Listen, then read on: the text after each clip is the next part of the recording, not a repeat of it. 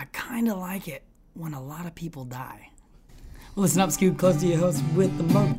Listen up, listen up, Scoot, close to host with the most. Chris. Smith does he boast, we toast as we roast any little problem and we'll fix it in post. Playing devil's advocate as he hits you with jokes. Who can it be sitting next to me? At me, your baby's dad, me spitting comedy magically, schooling all your comic book wannabes. You're gonna be hit with a hook, will turn your face into a tragedy. Steve B with the chemistry, dropping recipes and melodies restlessly, especially using dark humor as weaponry. Mentally haunting all your dirty thoughts like an entity, no empathy, just credibility. Discussing history, legacy, ethnicity, destiny, felonies, industry, jealousy, memories, pregnancies, tendencies, therapy, heavily. Alcohol, the cast is the remedy. Alcohol, the cast is the remedy. Somebody got shot in Charlotte. We're not gonna talk about it though because I don't know anything about it. Welcome, welcome. this is the alcoholic. Could have just waited to bring it up till next week or something. We Why'd you are even your bring it up? We're not even gonna talk about it, Andy. I am Chris Smith. Why are you looking down, at Andy? to my right, I got. Uh, my name's Dr. Dadney. And to the left. Stevie August Borghese. And apparently there was a shooting, but we don't want to talk about it. But yet Stevie wants to bring it up first thing you hear. I didn't bring it 'Cause up. he's so like, so stupid. he's just so meta. He's So like, meta. Is that meta? Let's talk about shit we have no idea what about at all. We're not Fox News. Trust me, okay. I know what happened. It happened in Milwaukee. Guy, guy, he wasn't reading a book. It was a gun that looked like a book. That's why he was shot. Because the reptilian government had it. they want you to be in a race war. This guy knew about the aluminum mirrors in the clouds, and so they took him out. They planted a gun on him. A cloud came down from the sky. he had a gun dressed to look like a baby in a wheelchair. Fucking chemtrails. death So cloud. fucking it was a death cloud that shot him, not the cops. Looking at it in terror. God, so Uh, fucking yeah, shout stupid. out, Chris. uh, yeah, I got a shout out to MK another, Ultra fucking project. a new SoundCloud follower. She's got 512 followers. She's following 1,200 people. And her name is Alexandra Harris, new listener. So shout out to Alexandra Harris. I bet most of these people on SoundCloud are fucking bots. you think Bots? so? Can Yeah. they can bots? Yeah, of Subscribe? course SoundCloud is gonna have like these little automated like um Way to bring down the podcast. like code. I So imagine. shout out to Bender for listening it's in on the like- fucking. So Bender because they Bending want you to keep using their site, they want you to keep paying for their site. This is just me being They want you to keep paying for their site. Alex Jones. they want much. you to listen. So they give you listen. Everyone's a bot. Sound, look, SoundCloud assassinated JFK.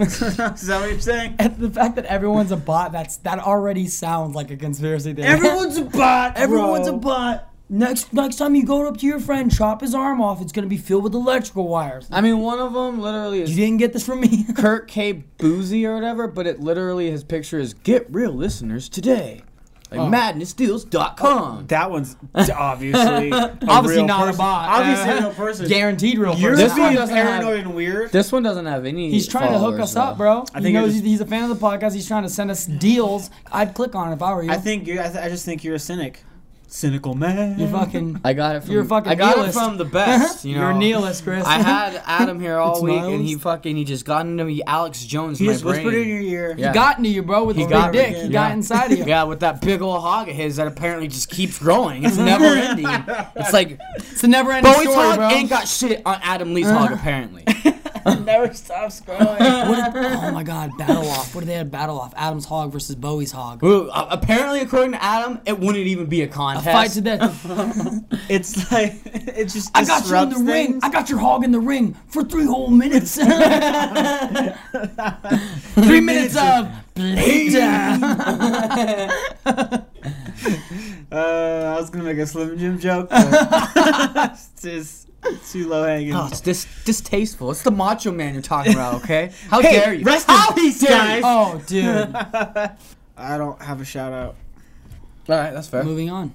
Move on. Uh, shout out to Adam Lee for going coming down this weekend. Fucking came over for one day, right? It's kind of dumb. He came on a Sunday, but uh, he actually took his dog back, which is fucking great.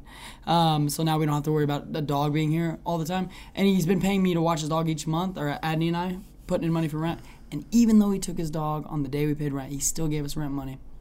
because he also missed a month. So in the end, he didn't really give us anything because he did miss a month. I like how you were like giving him a compliment, but boosting him down at the Oh, same you got exact time. you gotta do Like, that. The That's back, how- backhanded com- compliment. Yeah, you know what I yeah. Yeah, it's a compliment about? sandwich. It's like, it's like a passive aggressive type thing. You know what I mean? Yeah, like exactly. chicks do. Yeah, yeah. Every You're not a chick, are you?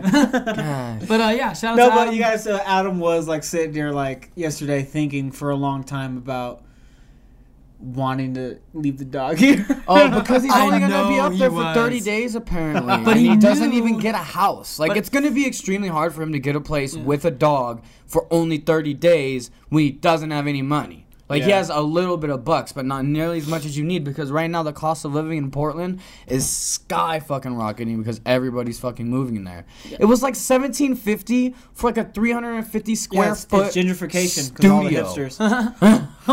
it was crazy, dude. Like everything that he was looking up is just like crazy. He's gonna have to go like outside of 82nd, and that's just like super rough outside of 82nd. yeah, when you're in man. Outside. of yeah, bro, you don't want to get you don't want to get past 83rd. We all know about that, right? We all know about that. I'm just saying. Non-binary All our listeners Like- in uh, fucking Sokovia, they know about that. since, since it is in Portland, is it non-binary-fication or genderfication still? Like, would you? how no, would it's you- definitely they're non-binary, non-gentrified. No, it's there. oppression. It's- uh, but yeah, shout out to Adam. I love you, man. I it, it was awesome hanging out with him. I missed Yeah, I him love so him too. fucking It's much, fun dude. stuff. He gets It was me a little bit more motivated We to all, do I, sh- I showed him the chemtrail episode of last podcast. He was dying of laughter. He's like, all right, that's fucking funny. and it was cool that you know he can get teased for something that he thinks is fucking dangerous, that are not. It's clouds. the clouds. Uh, so yeah. That's your shout out. You're gonna shout out to him, and now we're just gonna bash him. Because speaking of Adam, and speaking of what? You Uh, have I thought- I thought we were He's got something. back. No, no, we're going to Adam. That's what we wanted Oh to start with. Um, should I should I make a song about I thought you were. That's what I thought you Go were about to do. improv one. Improv, improv, yeah, improv. improv, improv. you guys think you're slick. Guess where he's gonna yeah, yeah, ride? Serious going. And you know that I'm a prick. Cause I got a big what I was gonna dick. say, yeah. You guys I got a big annoying dick. that never stops growing. You guys think you're slick. You keep giving me shit. But you guys are really pricks because I have that big old dick. It's Adam Lee.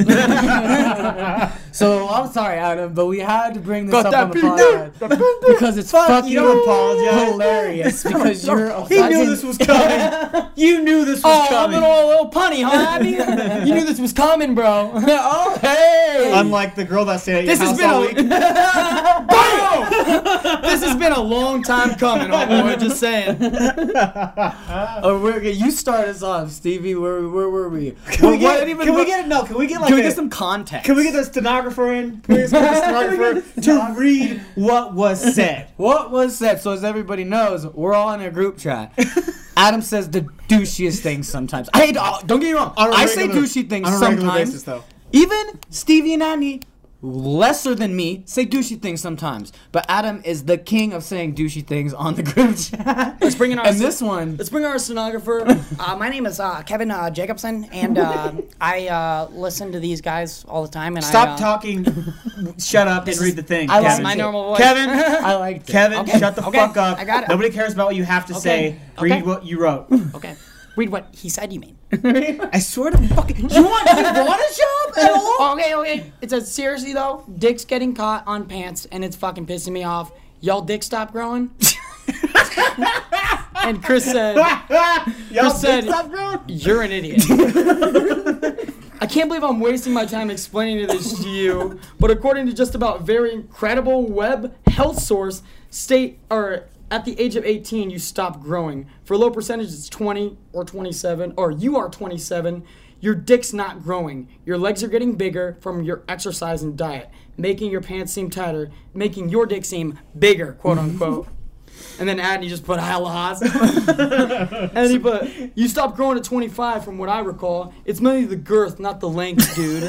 How many dicks you measuring that you think you can know that? And then How many dicks you and then Adam sent a link to fucking Google. dicks. It says, when does a male stop growing? He didn't say yeah, yeah, Google's height. yeah, I this stupid fuck is like, oh yeah, well check out my Google search to back my thing up, and it's all a male's height. like that's like the second word is height. So yeah. It's Oh, but like it, it's for dicks too. Like, Dick's no, a part of your body, bro. Yeah, Dick's a part And what, what, we, what you skipped over was also like before that he's all like, I feel like my dick keeps getting bigger. Like my, it's just annoying. Oh, that's like, Yeah, sorry, it's that, just that was the beginning. I apologize. So the size That of my dick exact is beginning. really annoying and it's clumsy. Like I need basically a wheelbarrow, and like because my job entails me climbing a lot of ladders, so sometimes I just knock it on all the steps. thinks he's fucking Randy Marsh. My bad. I actually went to the other picture. The first picture, yes. The the, the first text was, "My dick has grown this past year, and it's annoying." It's And it's annoying. My dick's so big, and it's it's still I'm so annoyed. by it. everyone, so everyone was all. Aw. I keep wrecking. I keep wrecking everybody. I'm just sick of it. I want it to be smaller. You guys feel me? You know what I mean? You might as well have said like, you know, I just keep wrecking all these chicks so hard that all of them just they get so hurt that they have to run away. It's like I just want companionship, but my uh-huh. dick is too big to find a companion. God. and then Chris instantly sent, like, not even a second later, like he had it ready. like, like Chris was fucking quick draw McGraw with this fucking goddamn picture, and it says, "This is for you," and it's a trophy that says "the golden douchebag." and then that's when he said the the seriously, my dick is growing. On. Are you I- fucking I- kidding? And I have jury. I have a fucking. I have jury duty Oh, shit. Somehow. Hello? Tell me racist. Chris just got a call. I'm gonna edit this out. What a fucking douchebag.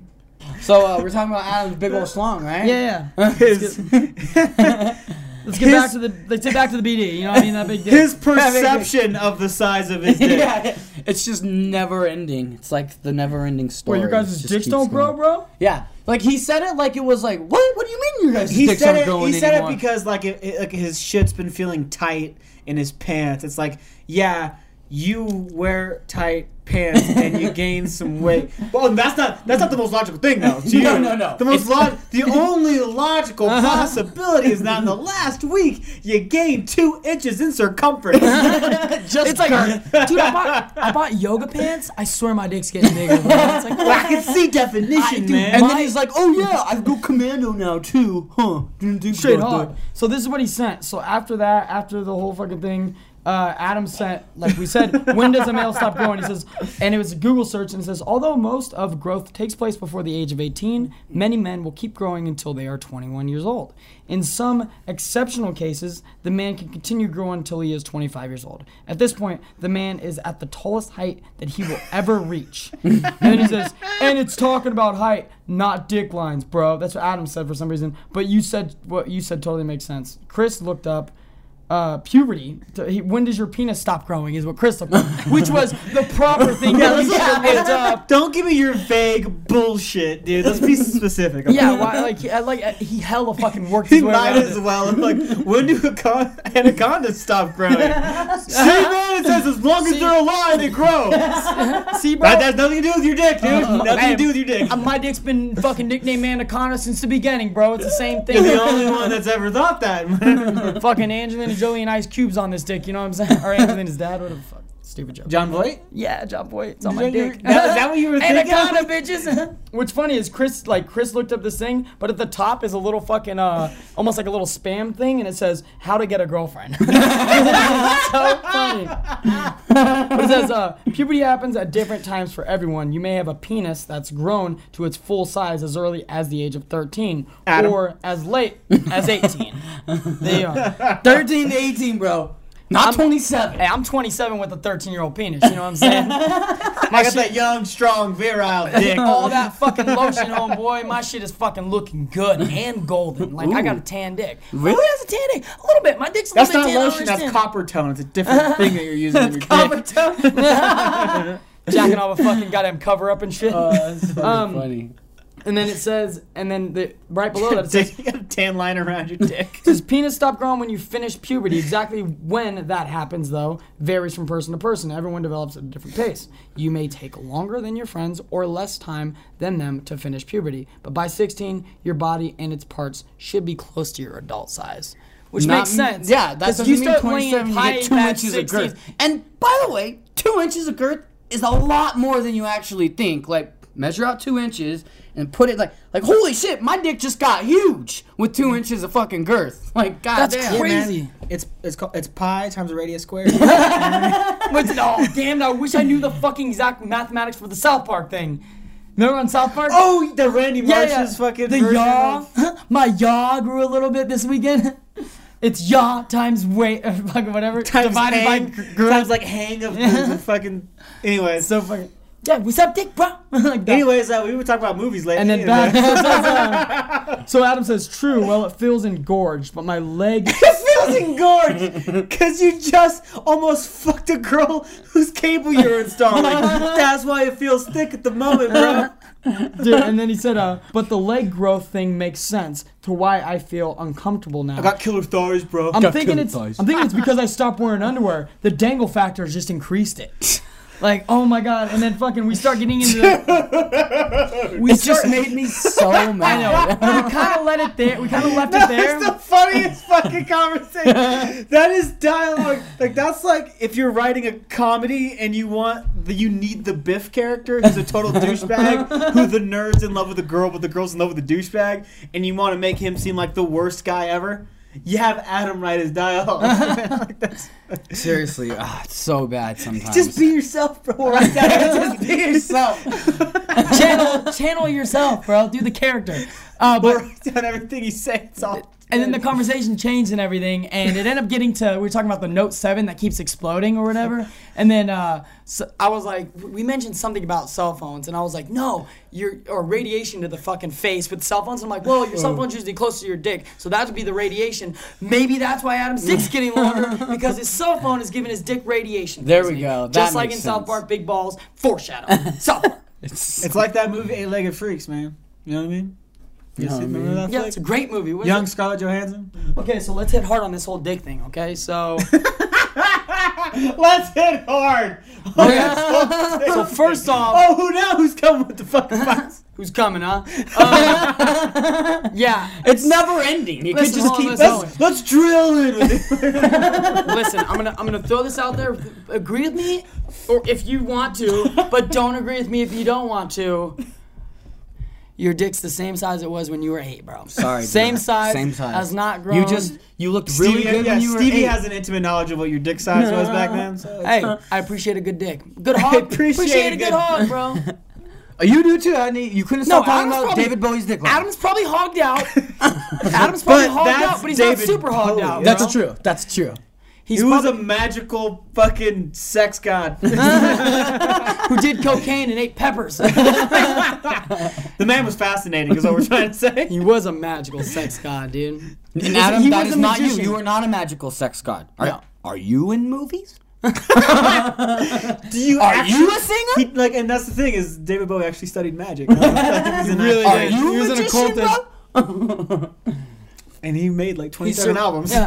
he survived three years on cocaine. That's pretty good. He lived off of cocaine, cigarettes, and peppers. Babies. Oh. And peppers. and milk, And milk. Oh, yeah, and milk. Gross. Fucking weird, right? which you should have should have killed somebody. Could have killed yourself, bro. Hence the magic, man. oh my god. Maybe that's. Illusions, Michael. What if that's the fucking goddamn mixture, like the witchcraft fucking mixture to growing your hog? Like, what oh. if, like, cocaine, peppers, milk, and milk? no, cigarettes his hog was the result. No, shut up. His hog wasn't a result of the magic. The magic was a result of his hog. Oh, shit, bro. okay, speaking of movies. But yeah, uh, Adam has a small dick. Eyewitness account. Eyewitness. mean, oh, shit. Fight! Fight fucking toke! Fight fucking toke! Fight fucking toke! Toke, toke, toke, toke, toke, toke. Fight! Fight fuck toke! A uh, fight fucking toke! You don't have a hog, Adam Lee. Fuck you, fight toke! So the big news in the UFC world Is Adam's hog. is Adam's hog.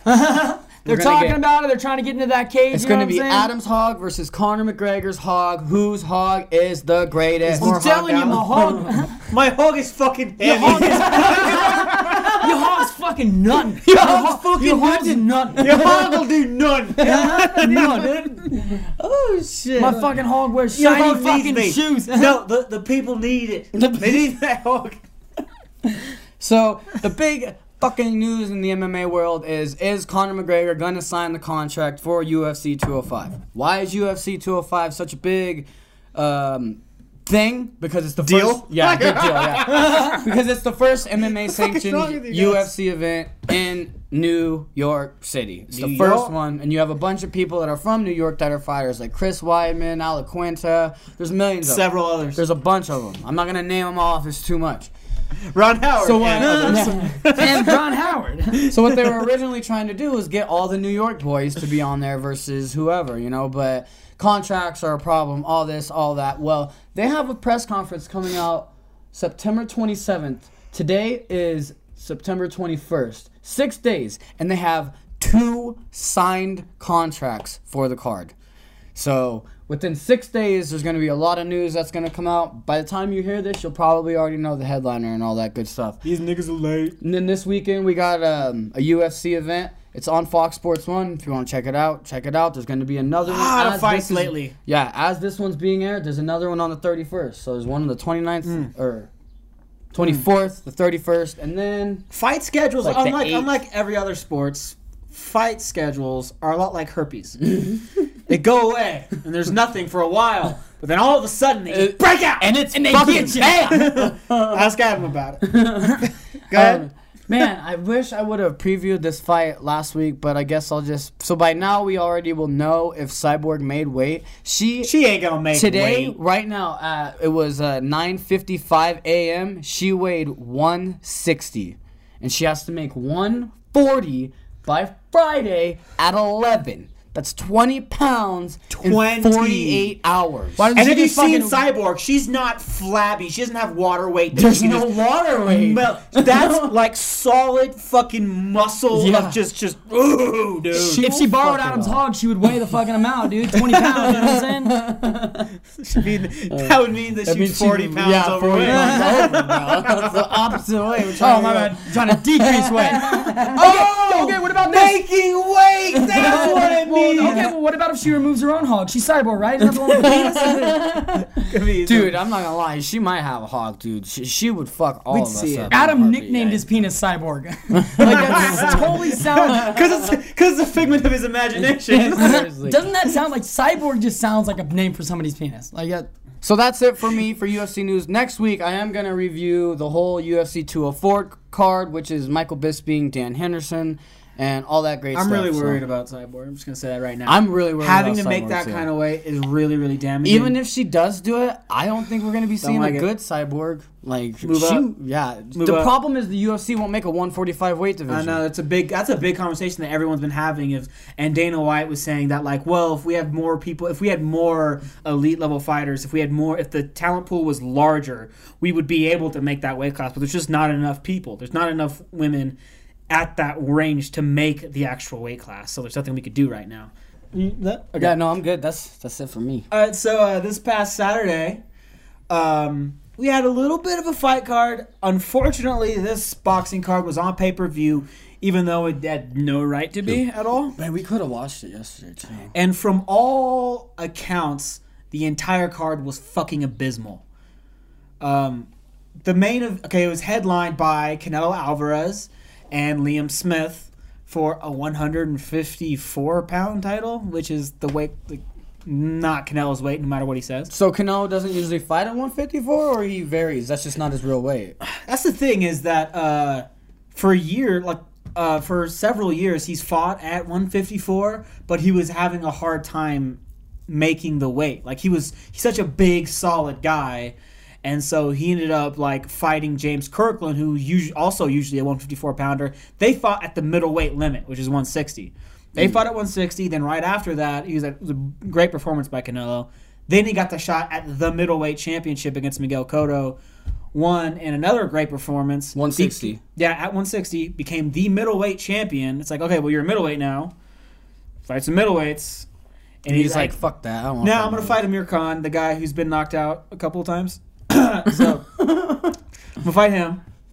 Okay, that's over. Are you gonna are you gonna fight middleweight now? That's three fights in a row. You've weighed as a middleweight, but haven't fought an actual middleweight. It's like, nah, I'm gonna move back down to 154. I'm not a real middleweight. I'm not, I'm not actually middleweight. It's like you fucking liar. You rehydrate to like 174. Fucking liar. anyway, I was actually really excited for on an undercard fight. Two guys, uh, Gabriel Rosado and Willie Monroe Jr., two guys who both got beaten up by Triple G, were fighting each other, and I was really excited for that fight. I was like, oh, that's good, because both those guys showed a lot of heart against uh, Triple G. They were fucking tough as hell. Willie Monroe was given like no chance, and he stood in there, dug his toes in, and brawled Gennady, and made it exciting for a few rounds until he was eventually stopped. And uh, Gabriel Rosado also like he never went down against Gennady. He just got his face busted up, and like they stopped the fight. And he's also became a little famous by he was in Creed. Oh shit. Oh, okay. Gabriel Oh, Rosado. I know. I think I know which one you're Oh, talking the whole about. tattooed dude. Mhm, Yeah. Um, but uh, yeah, I was excited for that fight, but I guess that fight turned out to be just completely just a shit show. It was so boring, and everyone was falling asleep, and it was just a horrible experience for everyone involved. And everyone's pretty much saying that Rosado's like done. He just doesn't have it anymore, which is really fucking depressing because the guy is fucking awesome. So that's a sad note. Mm-hmm. this is all on pay per view, and like we got there was no really exciting fight on the entire undercard. And I want to say, I want to interrupt real fast. There, even after the card was done, there wasn't a lot of stuff on social media or anything either. It wasn't like, oh, great fights tonight or anything like that. There really wasn't a lot. And the the big thing, like a lot of reason nobody was really paying attention on social media is because of his opponent. You have Canelo Alvarez, who's ranked in the top ten pound for pound. He was a former titleist at junior middleweight, moved to middleweight, won the lineal championship at middleweight. Ever, since his loss to Floyd Mayweather, he's won six in a row against really impressive. Like his best performances have come since his loss to Floyd Mayweather. He's he's been looking great. He's been getting better and better every time out. And then he decides. Everyone's like, "You need to fight Triple G now. Fight Triple G. That's a great fight. That's a that's an amazingly entertaining and high level fight, and it's a fight that he could win." I favor Triple G, but it's still a fight that Canelo has a very, very good chance of Oh winning yeah, I feel like those odds are gonna be super. it's very close. close. and but he decided to continuously say i'm not a real middleweight i'm not a true middleweight even though he definitely he rehydrates over way over 160 when he actually fights he's a big solid guy and he's got a hell of a chin too which a lot of people don't talk about because he does have pretty also has really good defense but he decides to drop down a weight class to junior middleweight and fight Liam Smith, which if you're gonna drop down to junior middleweight, at least have a fight that's fucking worthy of our attention. But he fought this guy named Liam Smith. Well, I'm not trying to disrespect Liam Smith. He was 23 and 0. He didn't have a loss, but he wasn't against great opposition, and he only had 13 knockouts. Liam did. Yeah, out of 23 wins, only 13 knockouts. He's not a big puncher. Everyone, he's from the UK, and all the writers and uh, fight scribes from the UK, what they all really had to say about him was, "Oh, he's a he's a strong lad. He's a, he's a solid lad." That's all they could really say about him, was that he's just tough. He's gonna come in, he's gonna come forward, and he's gonna be there, and he's just tough. And it's like that's exactly what's to play into Canelo's hands. Those kinds of fighters he looks absolutely spectacular against because he loves to lay back, fight at his own pace, and just counter shot with big, heavy punches here and there. And it will, and it turned out he was tailor made for Canelo in a lot of ways. And so it's like, dude, like, so here you are. Okay, if you're gonna fight only twice a year, then they have to be big fights. I understand that you're like a for these elite level guys, most- Especially if it's a pay per view. especially yeah for these elite level guys who are on top of the sport you're gonna fight most likely on a pay-per-view but and it's only gonna be twice a year but make it worth the crowd's while like make it worth The paying attention especially. to if you're gonna fight someone like that much lower than you that has that like little of a chance to beat you that needs to be on regular hbo it needs to be one of three fights at the least Yeah, you and know? you should at least be talking shit. Like at least amp it up. Like he, he doesn't do anything to amp up his fights or anything. Amp it like, up. I am fighting. You come and you watch. And it's like, what? yeah, he doesn't. You're yeah. not stop. He like he, he doesn't self promote at all. Yeah, at he all. Mm-hmm. doesn't. He'll talk tough after in a in an interview, like in a post fight interview. But like that's all the real talking that he does. It's his it's Golden Boy. I see a does all the lot work. more interviews with Triple G than I see of Canelo. That's because Triple G has more charisma. He likes I the think. spotlight. He likes it. He likes the big drama show. He likes just this is my gift for fans. Like this, I, this is everything. Every time he does you, it, my it kills me. I love it because he Buenos noches, everyone, everyone. His And he's so white, His, like- his Spanish is the funniest fucking. He's just like can't the help but love guy. Yeah, it's so it's impossible to hate Triple G. Uh, and then anyway, so like you're fighting this guy, and like Canelo hasn't fought three times in a year since like I think 2011 was the last time he fought three opponents in a single year. He is a big star. Every Okay. single champ in the UFC has fought in three times this year. Just within 2016, I could name off each champion has fought three fucking times. It's crazy that they like. Yeah. So does he pick and choose his fights, or or is that his management? You think, and it's they're it's, just it's, like, usually, it's his uh, promotional team, and like that's what the speculation is. The reason why he hasn't really fought Triple G yet is his promotional team does not want that fight yet. and the head of his promotional team is De La Hoya. Yeah, right? Oscar De La Hoya, who uh, is the CEO of Golden Boy Promotions. Okay. And then, the, and of course, they're saying they made this thing. Like Oscar's been talking all this shit about we made Triple G an offer. Uh, Yeah, the, $2 I was million I was gonna bring that up. It's like yeah, for a year from now, we're pissed because you didn't fight him now, you dick. And then I guess like there were some stipulations like Triple G wasn't able to like get what he wanted as in like he wasn't able to get pay-per-view buys, he wasn't able to get like what weight he wanted. It was straight tailor made for Canelo to essentially go in there Oh, yeah. The and original- just give Triple G body shots until he's going to fall. I down. recently noticed like uh, the last update we got was that they finally gave in on the weight. But at the beginning, the first time that Oscar and his team offered the fight that triple like it was oh we're gonna fight at like 155 156 I saw 152. yeah it was like super way below the middleweight limit below. and it was like oh our size ring our territory our this our that like trying to get every ass single advantage and I was like dude that's fucked up you're like Why you. would he sign? Yeah, like that doesn't make. But that's that. But anyways, get to the actual fight. he did fight. The, the fight happened. He did fight. He fought. No, that's not Triple G fought. No, it was uh, Alvarez. I don't know how to Alvarez- do Alvarez's accent. Alvarez- Does he even have an accent? Yeah. Actually, does I haven't even heard that guy talk. It's a bit of a- Every boxer has an accent because fucking Americans can't box. So okay, I'm gonna tell Andre Ward you said that. oh yeah, yeah. this Andre Ward. When we go to Las Vegas and we meet him, I'm gonna say, you know what he said? You wanna know what he said to you about you? I'm gonna yeah, I'm gonna turn around like yeah, that guy walking away right now. He's talking She said you can't fight because you American. Because you American. Uh, uh, I watched the fight. Uh, I just- told him this not game, this fight. You know what I'm saying? no, it's, not you, but I'm still going to box It was uh Canelo did a pretty good performance. Uh, Smith did what the UK writers would say is he was going to come forward, take uh, a lot of punches, but still come forward and try to make the fight. But it just he I didn't give him a single round. I thought Canelo pretty much done. He uh, Canelo took the sixth round off. He dominated the first five rounds the same way he usually does. Canelo has a habit of fighting in spurts. He doesn't like to. He usually like a lot of his fights. He's faded in the second half, and so he likes to take his time and be really patient. He likes to counterpunch. Uh, most Mexican fighters are known as come forward, really aggressive, make it a brawl. That's not really who who Canelo is, and that's not really how he fights. He is much more of a counterpuncher. He likes to be calm, cool, and collected in a fight. And a lot of times he would like he waits, he he's patient, he'll shoot out the jab here and there, pretty good sna- uh, snapping jab, and then when he gets a moment, throw a few like three four punch combination of really heavy shots to back you off, and then go back to waiting for a moment again. Um, Canelo did look pretty good throughout the fight. He did. Um, what was really noticeable from the entire fight was that Canelo's punches had a concussive force to them. You could hear them and you could feel them through the audio of the tape. Whereas Smith's punches just felt like very like they weren't having any effect on Canelo. And Canelo, like I said, he does have a hell of a chin. Um, I've only ever seen Canelo rocked like seriously one time. That was like way back in 2009, 2010. He was like 19 or 20. His first time on a big pay per view card. He was on the undercard and he got rocked and he was fighting at welterweight and then he still won that fight by stoppage. But since then, I haven't seen him rocked once. He's fucking tough. He is tough. Um, and so that factored in. But also, I just think like this guy isn't a big puncher at all. And the biggest factor is he's he could only that Smith is the kind of one dimensional fighter. He can only come straight forward. He can't even give you angles coming forward, and he certainly can't fight going backwards. Most guys can't, but he really had a lot of trouble. All Canelo had to do was kind of shoulder him a little bit, throw a couple of shots to the body, and just back him up.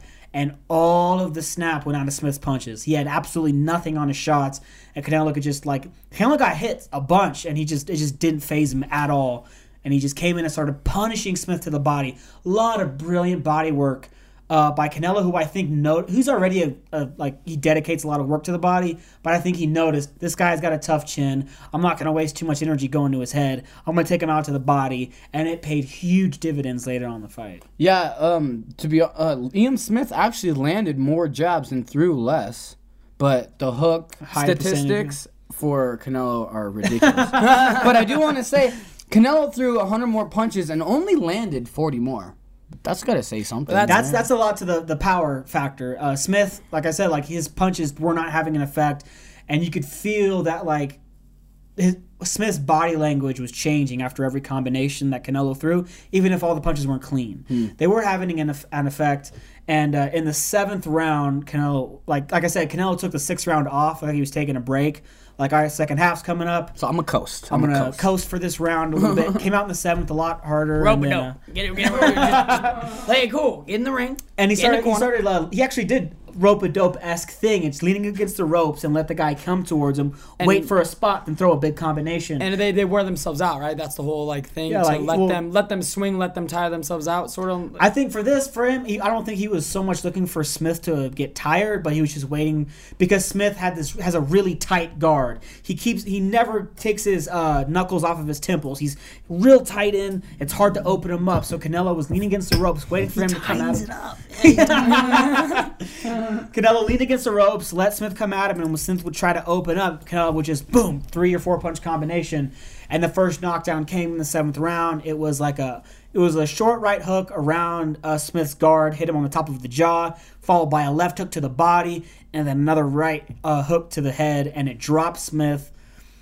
He got up pretty quick. He was like, "That fucking hurt, but I'm mm-hmm. not gonna give up." I'm not a bitch. That's essentially what fought, you're saying. tried to fight hard the rest of the round, but Canelo was just in control. Canelo had his hand was fighting with his hands low, just feeling incredibly comfortable, had control of the fight.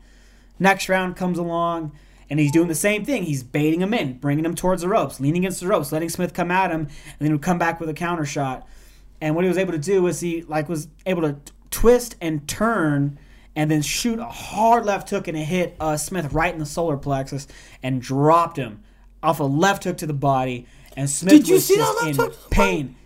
That was only the first one. Oh, nasty, This is the dude. and he was like he was having a Canelo hard time could breathing. jab me in the body and I would fall. Oh like yeah, he was having a hard time breathing, and he was like, "Oh my god!" But somehow he got himself up after that. Uh, he dropped. I've I've talked about that before. How how painful body shots are, and how it shuts you completely down.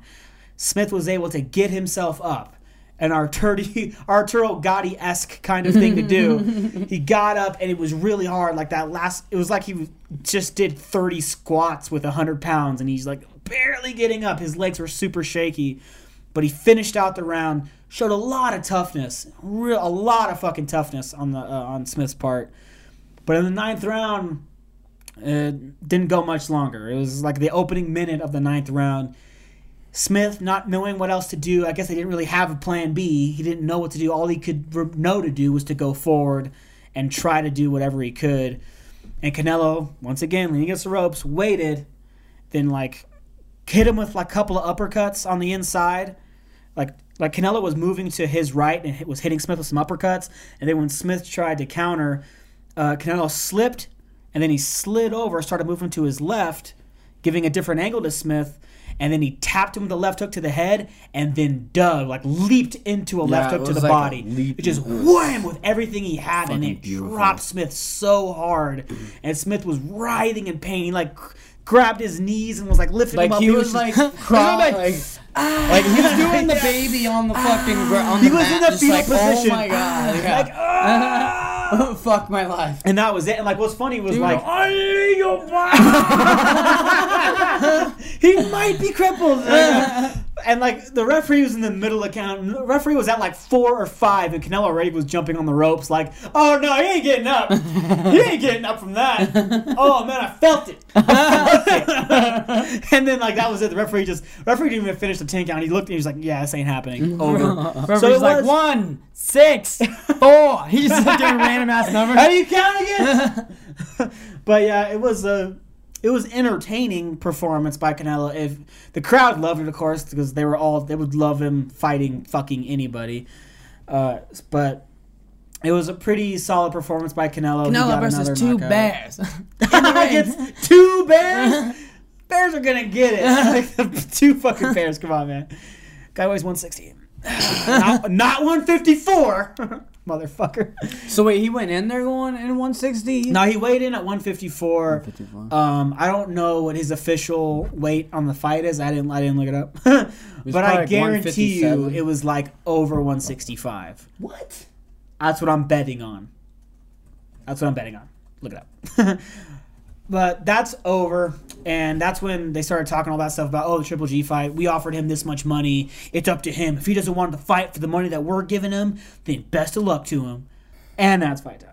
It was post World War II during the giant baby boom. These movies distracted me and you from the extermination of the Jews. Movie talk. Chris I am is heated. pissed. Spoilers. For those of you who are kind of lost at what the fuck is going on, and uh, maybe this is your first time listening to the show, uh, we love to do movie talk. It's something we do almost every episode. But for the past uh, few weeks, we've been doing an ongoing series. It's all connected.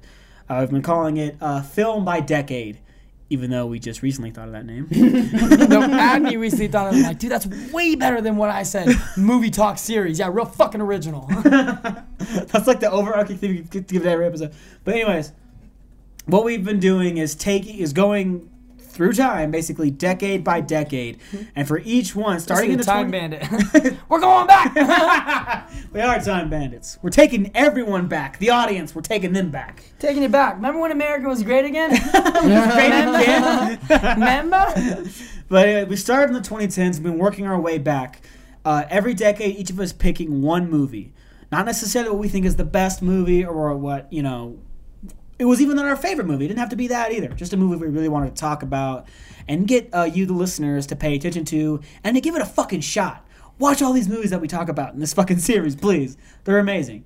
And now we are on part eight, the 1950s. Yeah, and most of the movies that we've ever seen are usually from the 90s on, sometimes 80s, some 70s. 80s. We don't really go back too far. A lot of You people don't. don't. Yeah, know. well, like we already, we already You're talked about this. You're dude. very interesting dude. exactly. Ree's words.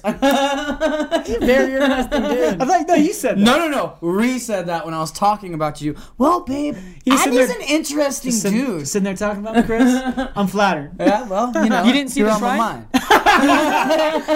Um, so yes, we're down to the 19, down to the 1950s. Got a little bit hotter. There's not. Tell you something, Donald. This was back in the good old days. Back before women could be in stars. Yeah, that's what Trump uh, ruled the world. what? You know, that's how Maniac. Trump he wants to make America great. You know? Take this iron, go on my shirt. I'm gonna go on. I'm gonna go to the strip club. Okay, I gotta bring down another arm girl. Which actually, my movie was the exact opposite, Of which is strip clubs? crazy. Of uh, no, Strip the clubs? whole like uh, men uh, degrading women and whatnot. It was more. My movie was kind of the opposite. Opposite. I know what it is. But I'm not talking my movie. I want to talk to you Ben Hur. No, I'm just kidding.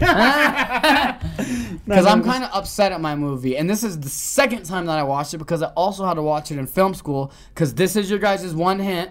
It's from the French New Wave, and we had to study the Music. whole French New Wave and all that. What? No, no. French New Wave. The French are a bunch of I know what it pussies. is. And I'll too. explain all this and Yeah, all I know, I know what the movie is. I can't think of the fucking name. But you, Movie I want you sucked guys because to go it's first. fucking yeah French fucking. 'cause Frankly, my dear, I don't give a damn. I'm not gonna say yes or no anymore because it's it's French, not my go. okay? This is why we fucking beat their ass in WW2, homeboy. Fucking French French New are Wave doesn't consist just two French-made movies, you asshole. Just saying, the French are pussies. Yeah, learn something about film, bro. Learn something about Anyways, France. are we gonna do pussies. I'm yours or- training you. I'm teaching you right now. You want to do yours or you gonna Uh, gotta no, move let's on. do Andy's. Flip- Let's do okay. yours first, because you always go last, but I know we're gonna do. Uh, from here to eternity. yeah. Sunset- Oh my fucking you, bro! No way! I was not gonna guess that. Yeah, you I gonna thought I was gonna 26 guess, uh, years, bro. Sunset You're very Boulevard. interesting, dude. I've known you for 26 years. Sunset Boulevard. Yeah, What the fuck is that? I remember Sunset him Strip? referencing it Check a out Sunset Strip long ass time ago, and I think he was No. referencing it because of the director. But uh, From Here to Eternity uh, was came out in 1953. Uh, like so, it's post World War II, and you will feel a little bit of propaganda towards the army, like yay the army a little bit here and there. But at the same time, it does kind of look at it in a negative light. What's funny is I put post World War II on my song. I know That's great. fucking I was thinking about it. uh, you get to see some rough shit and some like not like there's a lot of corruption that they display in the movie about the army, not the military. But at the end of the day, the main character, um, all of them still have an affection for the army, and it's a hero movie. At the end of the, that's what it is. Yeah. The main that's, that's what's funny is like the main character also feels like a supporting character because there's a lot of personalities in the movie that are all interesting. This movie does a really good job of Chekhov's gun. There are several things that are just, oh, it seems like such a small thing and it snowballs, gets mentioned again, and then again, and then again. Movie's beautifully written that way. Uh, the main character is played by um, Montgomery Clift, who uh, he looks like a very young and much more handsome Dennis Quaid. Dennis Quaid. Dennis Quaid. Not Randy Quaid. Being Randy clear on that. Quaid. Not the crazy guy from Independence Day. but um, Montgomery Clift plays a guy named um, Robert Prewitt. And the very beginning of the movie, the Looks opening tweaker. scene is him transferring to a new place. It's in Hawaii. That's where he's now stationed. He put in the transfer. And right when he gets in there, he's walking towards the um, to go meet uh, his sergeant to get you know where he's going to be, all his orders, and all that stuff. And he runs into an old friend of his, Angelo Maggio, played by Frank Sinatra. And of course, this at the time, Frank Sinatra like he was a huge singer, did a bunch of musicals, like musical movies, and every did all that stuff. But his voice started having hemorrhaging, and his career was supposed to be over. Everyone was forgetting about him, and then he luckily got this got a role in this movie from here to eternity, where he played a guy, where he's basically just playing himself throughout the entire flick. He's the best friend. He's like the comic relief. He's like this drunk, funny, skinny little wop. And he does it absolutely terrifically. He's so charming. His charm just oozes out of the screen. You fucking love every minute that he's in the movie. Like Terminator. I mean, fucking. Uh, yes, yes, just like that. Yes, that made I was gonna say Ninja Turtles 2, the ooze, just like that. Okay, no, you said. Terminator. Don't take it back. I'm not gonna take it back. I'm not gonna take it back. You can't retract it. I can't take it back. But this actually won Frank Sinatra um, an award. His first Academy. Award. He won two Academy Awards, but this one is for Best Supporting Actor um, as Maggio. And he runs into him and he's like, "Hey, Prewitt!" Like really happy to see him. And Prewitt's kind of like this really solemn guy. He's not. He doesn't smile a lot. He's very kind of down Oh on yeah, he himself. won the Oscar. He won an Oscar, best Yeah. actor in a supporting role. I just said that. Oh, did you? I thought you said he won the Golden Globe or something. I thought that's No. what you said. No. All right. He's probably fault. nominated for that too. My bad. You know. No, he was nominated for all kinds of awards. He was yeah. nominated for biggest dick in the film. Except biggest dick. His dick line was not strong. oh damn, that sucks. Man. Oh yeah. Oh yeah. Talk to every actress of that era. Talk to every actress of all time. he fucking wrecked Hollywood. He came in like a wrecking ball. How did he not die? He of banged syphilis? all these fucking bros. But like, here's the thing: like, the first conversation they have on screen is, "Hey, I thought you were over at Fort Bliss. What happened?" Like, and he goes, "Oh, I transferred over here." He's like, "Oh, well, you made a very bad mistake." really? Yeah, this here company they can give back to General Custard. Good luck. And then like, um, he's like, "Really?" Uh, and then Prewitt starts walking away to go find uh, Sergeant. Sergeant Warden, who is a big, another big part of the movie. He's played by Burt Lancaster, who was a famous uh, actor at the time. Yeah. They set up in the beginning there, like with him talking about, oh, you transferred over, you were doing something at a different place, you transferred over, you made a mistake. That's the first little Chekhov right there. Like that's going to come into play in just a second. It's going to start to snowball. He's talking to the sergeant, Sergeant Warden. Like he sees uh, Prewitt. He's in the. He's like he can't find the sergeant, so he goes to this little like pool table, and he's about to like you know shoot. He grabs a cue. He's about to shoot, and then the sergeant's like, "What do you think you're doing?" He's like, "You're a rifleman. You're not allowed to enjoy yourself before 10 p.m." Uh, you having fun on the weekend? exactly. And he goes, "So you're Prewitt, huh? I heard a lot about you." And he looks at him. This look, it's actually really good face face acting uh, from Gl- Clift. And he goes, "I heard about you too, Sergeant." Right there, hinting at you. There's something more to this guy. He's not just some officer. There's something about him that's been going around. A lot of people talking about him. Frank the Tank. you find out that he was a he was a soldier in uh, World War One, and that he was Oh, an shit. incredible fighter, and he was like inspired people, and he's just a really awesome guy. But they talk, and then um, he brings him over to the captain. Uh, captain Holmes is a fucking corrupt asshole. He doesn't give a shit about rules or regulation. He just wants to become higher up in ranking, and his idea of doing that is by you know. He wants, he wants feathers in his cap, and what he, he also runs the regimental boxing team, and so every boxer that gets on the team, he also makes them non-commissioned officers, so they have power. So it's this huge, like this chain of fucking bullshit going on. Some mafia inside the fucking And he tells him, he's like, you want, he's like, you want to know the reason why I had I talk like they talk. You want to know the reason why? And he goes, you want to know the reason why you're in this company instead of another one? I pulled a few strings because I know you were a pretty good middleweight back in the day. I want you on my boxing team. So there's a boxing movie.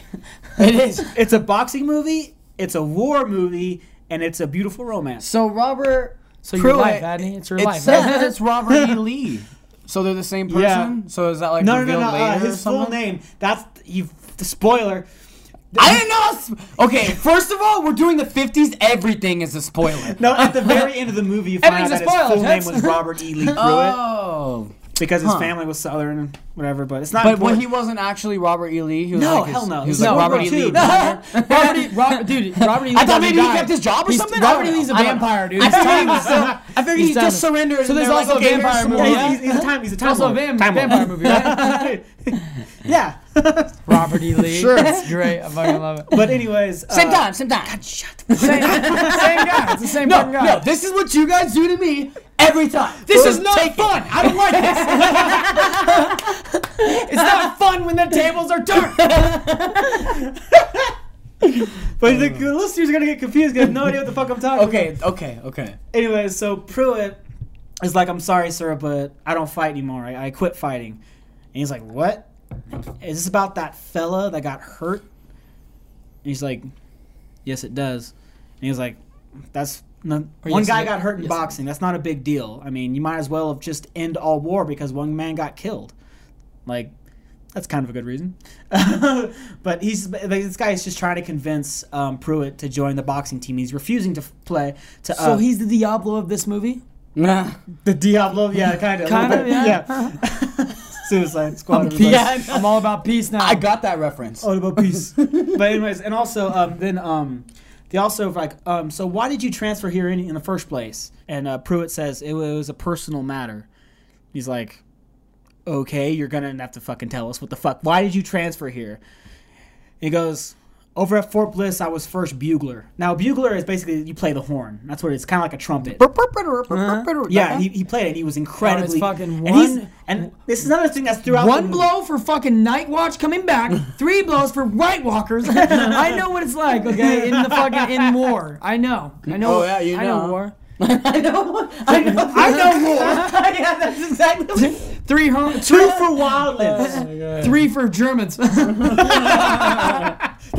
yeah, just tell the Night's Watch to look out for the Germans. but anyways, uh, and he's like, "Well, I was first bugler over at Fort Bliss, but one day the guy who ran the place, one of his buddies, transferred in, and he was made first bugler over me. I was a better. He bugler. said he can blow the horn a little bit better. I didn't hear it. Nobody else heard it. it was bullshit. And he goes, "Really? You you asked out on account of that?" Kids, like basically, like that's what um, That's what upsets That's what, you. Like, that's what the sar- that's what Sergeant Warden is making fun of him for. Like, like, are you kidding me? You're like, you're a child. That's really immature. And he goes, it may not be a sensible reason, but that's why I did it. Just kind of holding true. Like he's very hard headed throughout the whole film. Basically, he saw corruption and didn't fucking like oh, it. okay, because He his friend got what- brought in, right? And- Yeah, because he's like, I got fucked over for a stupid reason. I don't like that. It's like that's why I asked out of that regiment, and now he's here. And so that was that's another thing that they're starting to set up. The fact that he's he was a really good at playing the bugle, he was a really good boxer, and those things have led him here. The reason he quit boxing, he tells later on, is that he was sparring with a friend of his, a really good friend, who wanted to leave the army and then turn pro. And he had promoters looking at him. He had a bright future. And while they were sparring, he ax- he hit him with a right hand, and they knocked him out. And then he the lights just went out, and his friend went blind.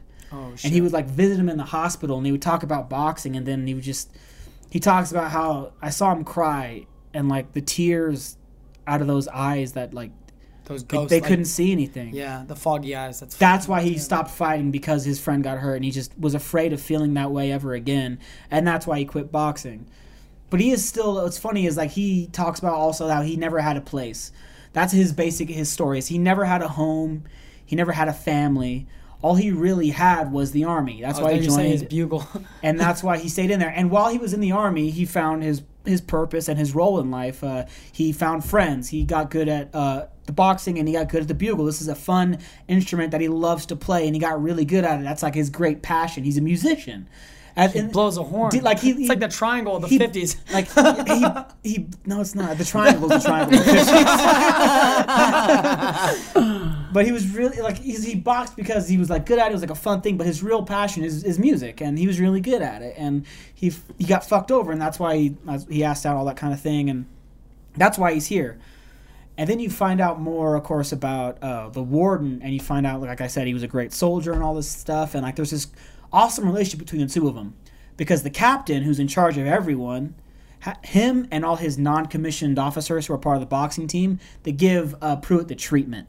They treat him like shit. They give him extra, all this extra like duties and like all these cleaning. They just fucking torture him in order to try and force him into the boxing team. But yes, Prewitt, all the potatoes. Spill them all. and he's going through- sucks. and he's like and he's going through all this and then um the sergeant is gonna has his back and does what he goes out of his way to try and eat, make things easy on him and like tries to convince him not through force but like hey man you know if you were smart you wouldn't have to pull KP he's like yeah but I ain't smart and he goes and he goes yeah I know I know I know you're not but if you were you wouldn't have to deal with this you could do all these other things he's like no I can handle the captain. I can handle all of them. I can handle the treatment. I'm not fighting. He's like, all right, Prewitt.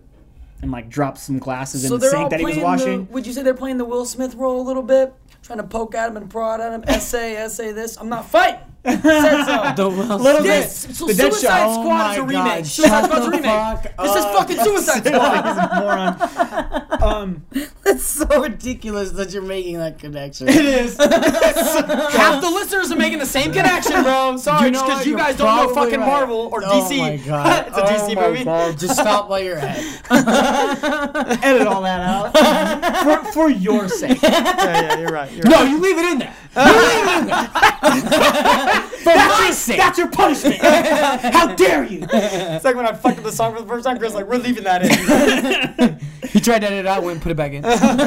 so you have um what's cool though is you have Prewitt and he's like he's like laying it down in his bunk and he asks this other guy like he's like talking to this other guy just about you know the army and their situation and all this stuff and then like you see Warden walk by like they're in the locker room he's walking by with this really old dude that throughout the movie you see he had like this relationship with he's like he pals around with him even though he's serious to everyone else he's kind of a hard ass but he's palling around with this really old guy and he's like, ah, telling the old guy, nah, man, that uh, that chick's way too young for you. He's like, are you kidding me?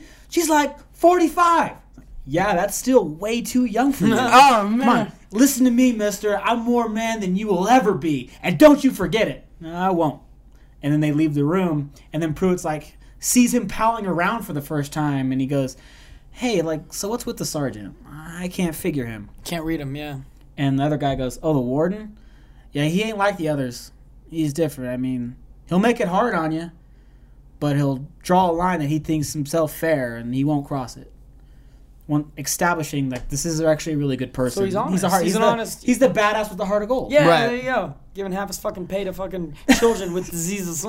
And also, like while Prewitt's getting the treatment, he's not allowed to go out a lot while everyone else is going out. But uh, Maggio is keeps trying to keep his morale up. He's joking around with him, and he finally like gets him like, "Hey, we're gonna go, we're gonna go out, we're gonna go party and all this stuff. We're gonna go to town. It's gonna be great." And Prewitt is just laying in bed like so pissed off and like, "No, I'm not going." He goes, "Come on." Why, why aren't you going? We're gonna have a great time. We're gonna go. Like first, we'll we'll hit a few bars. See, yeah, Then we'll because if you can use some exotic booze, there's a. I didn't get that reference. Let's throw this from a song. It's a Frank Sinatra song. Oh, you're Yeah. a piece of shit. And then Frank goes, and then we'll hit a few. We'll hit a few bars. See, then we'll go to a place of which I am a member. It's called the New Congress Club.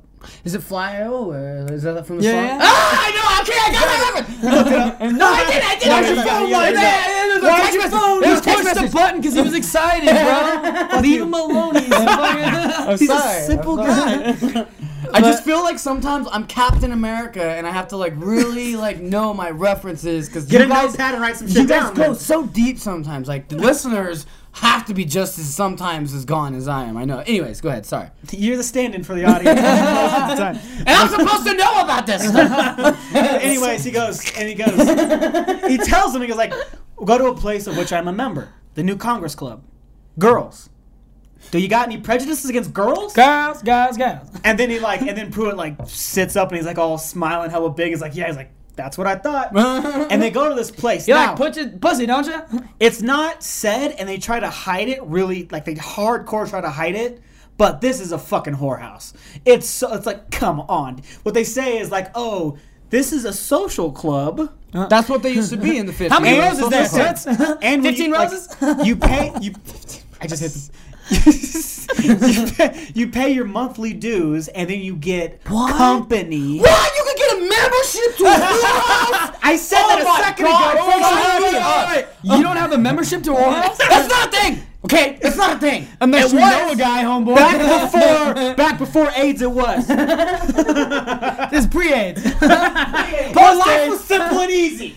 You can't have a membership post-AIDS. Like post-AIDS, you know, you, can't do it. anyway, uh, that's the thing. They, they say in dialogue that basically because Prewitt get uh, and because Maggio's already a member, and they show up there, they sign up Prewitt for a membership himself, and they explain to him and the audience what it is for this mon- much money.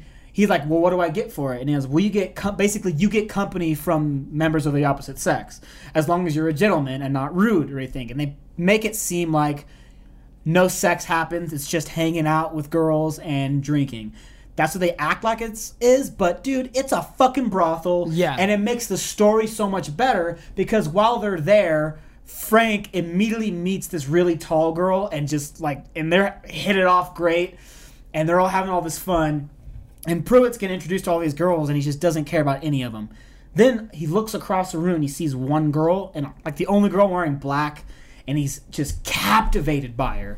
This movie's black and white, by the way. I like that it's a buffet, basically. you Um, see a I'm pretty one-time sure- pay, and if you have an unquenchable fat American lust, like if you're a fat guy, and you just eat whatever you want, you know what I mean? And you just continue. Speaking of which, All these movies are gonna be black and white. Sorry. Yeah. Go ahead. oh my whoa, god, whoa, whoa. whoa! African American and white. We said this. I just want to say, I just want to. Okay, so Oh, ridiculous. Shut up. I cannot Black movies matter, bro. Oh my god. Oh my god. so stupid. so fucking dumb. It's so fucking dumb we can't stop laughing. You're dumb. It's not even funny. It's not even funny. You're not even funny. I kinda Go hate you sometimes. I know you do. I know. Anyways, he sees her from across the room, and he's like, he just locks eyes with her. And the and the woman who's like, you know, introducing him around goes, well, I see that you've made up your mind. I'm gonna go back to work. And so he walks over and he meets her, and her name is Lorraine. And he introduces himself, and they start to hit it off or whatever. And then like, he looks over, and um, Maggio has been dancing with this really tall girl this whole time. But this fat fuck, this really fat guy, this big, he's tall too, he's tall and fat. He's been playing piano horribly, and Frank is annoyed by it and starts to tries to start a fight with this guy three times his size. And this fat guy, So is, really, he's only like six foot. this guy, stupid. Five foot seven. You think you're big? big guy. Oh, you're standing my girl. Standing my girl, huh? Stand standing my girl. Here's what's funny: is the guy. I want him a bugle player. the fat guy, is played. The actor who plays him would later do the voice of Mermaid Man on SpongeBob SquarePants. Nice. He oh, played Denslow in Basketball. Oh, oh yeah, nice. owner. It's fucking awesome. Yeah, it's this guy, and like, what's what's funny He's is like super young then in this. this is like a perfect example of like how human beings have gotten taller over time. Because he's huge back then, and he's pretty goddamn average in basketball. Yeah. but uh, so you see that, and like they try to start a fight, and then you find out uh, once again that like this guy, he basically runs the um like the detention center, and he's he's a fucking cruel bastard. Likes to beat like the, any of the soldiers that are being punished. He's just a sadistic fuck. And in this scene, there starts this like animosity between him and Maggio that's gonna come to a head later on in the film. Well, it happens, and then like Prewitt goes to go help Maggio, and he's like, "Oh my God, stop!" and all this stuff, and then. But what this is all setting up, this whole beginning of the movie, it sets up so many things. It sets up that Prewitt is falls in love with this girl who essentially is a prostitute.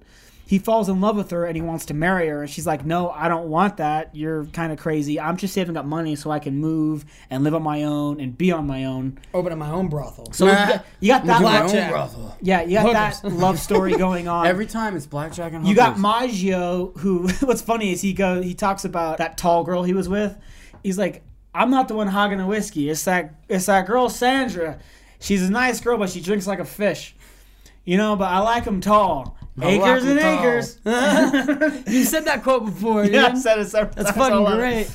But Because we are short men. what that sets up, Hey. that scene sets up for I'm a solid five nine. What's up? That's tall. Compared to you, fucks. You're five anyways, eight. don't lie. Yeah, Your dick still isn't as big as Adam's, though. Yeah, sorry, I have got dick line though, bro. You ain't got that Adam line, bro. oh, we all have the Adam line. It's uh-huh. delusional. It sets up. Oh, Ma- you got the hair Adam line. You're the hairline. You're a dick. Fuck your part. Your part's not that tight. Not that tight. I know. Oh, you guys done? okay. How does it feel to treat me like you do? I don't talk about my fucking hair during movie talk. You still interrupt me. It speaks for itself.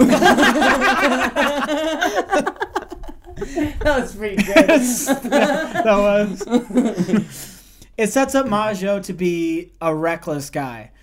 That he doesn't he doesn't think ahead. He's this really reckless drunk. In the moment, sort of guy. Yeah, he sets that up now. So he's it actual Frank Sinatra. That's why he played the role. Exactly. He didn't have to act, there you go. but he has so many funny lines. Didn't even know he was in a movie. He's like Bowie. Like there's a later on later on in the movie, while Prewitt and that girl Lorraine they meet up at a bar and they're just having fun. Frank Sinatra's character Maggio was supposed to be on guard. He has guard duty.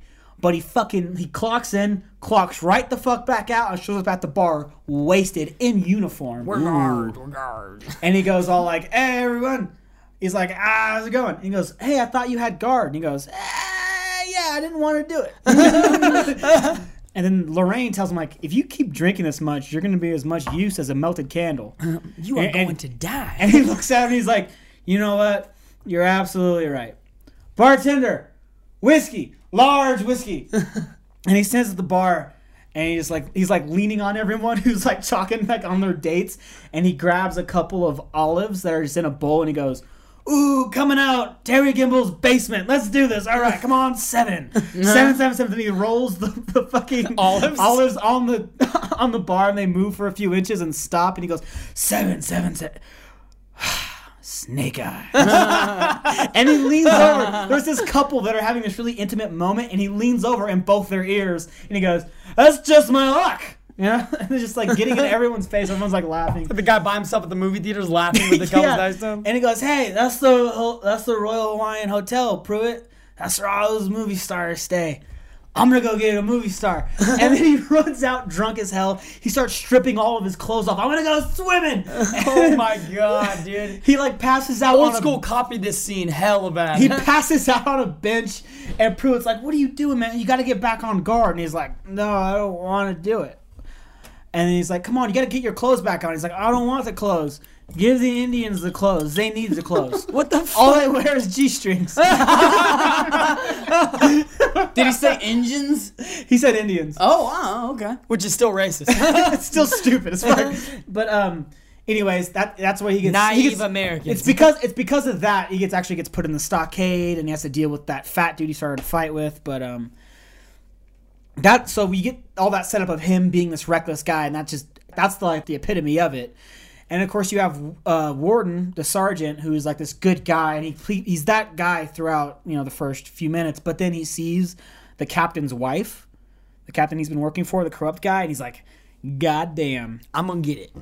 No. And he starts flirting with her. No. And he finds out that she Has a penis. that like because he because the the captain cheats on his wife like every day, and after a while she got fed up with it. and She started cheating, and it's like this big secret. But he's been hearing rumors about it. But he still sets up a date with her.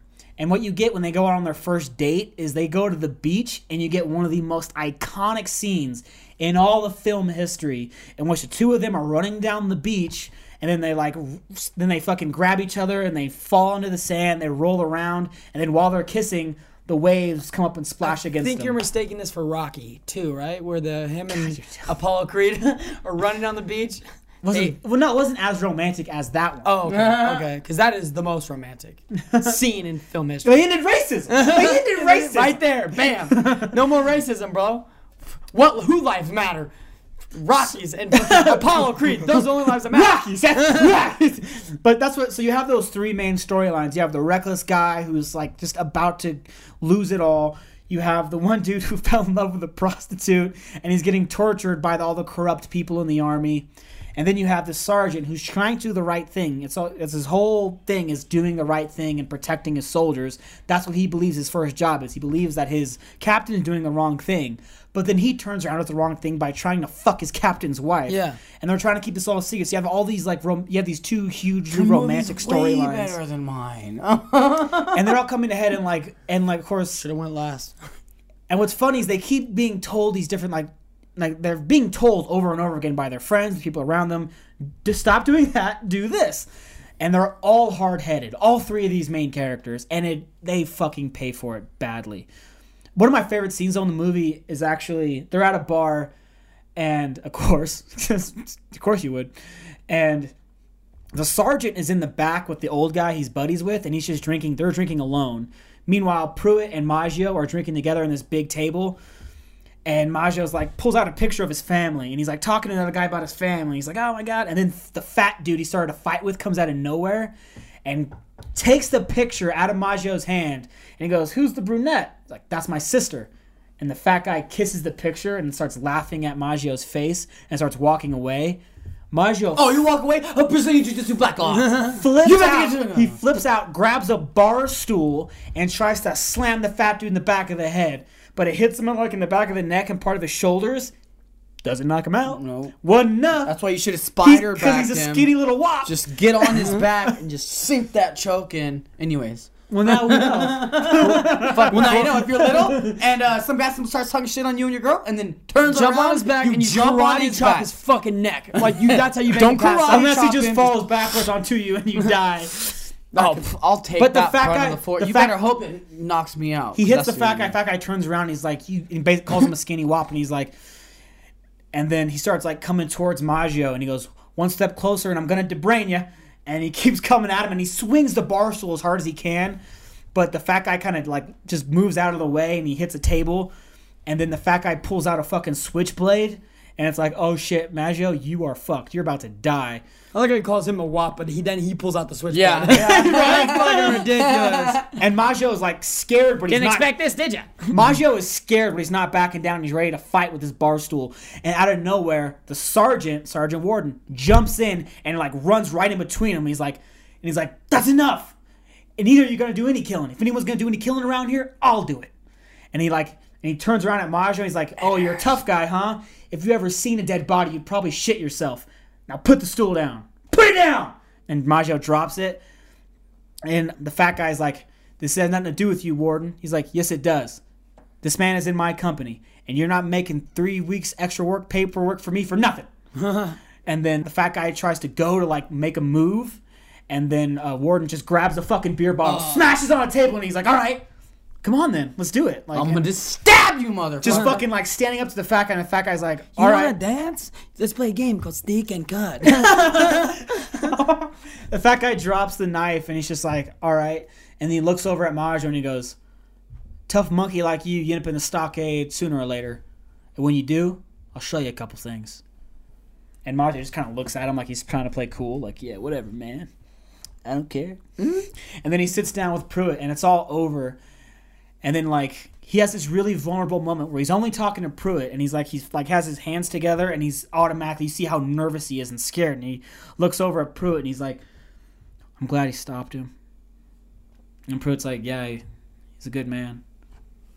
Once again, setting up like the three characters, and it, of course, the movie goes on, and it all comes to head. These stories go back and forth, and they intertwine, and all these things they set up, snowball, snowball, payoff. It's an incredible fucking story, and like it really, what it, I feel like what it's all about.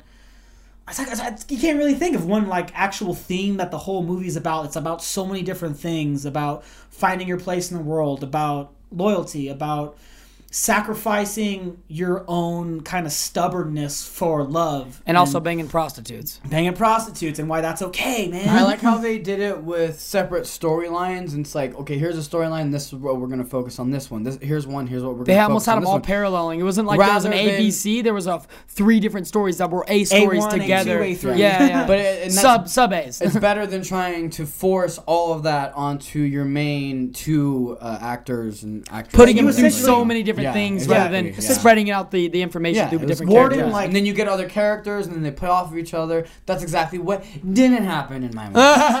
Yeah, they all could have had life a lot easier if they would have just broken their little stubborn hard-headedness but neither of them all of them refused to do that it's a lot about pride just like my last movie i talked about uh, the great white hope in which pride can help helped all these people get where they are and help them to a great deal but then it started hurting them and the people around them too much and they needed to swallow that pride and do the right and make the smart choice and they don't and they all pay for it and the movie climaxes with the attack on pearl harbor oh, okay.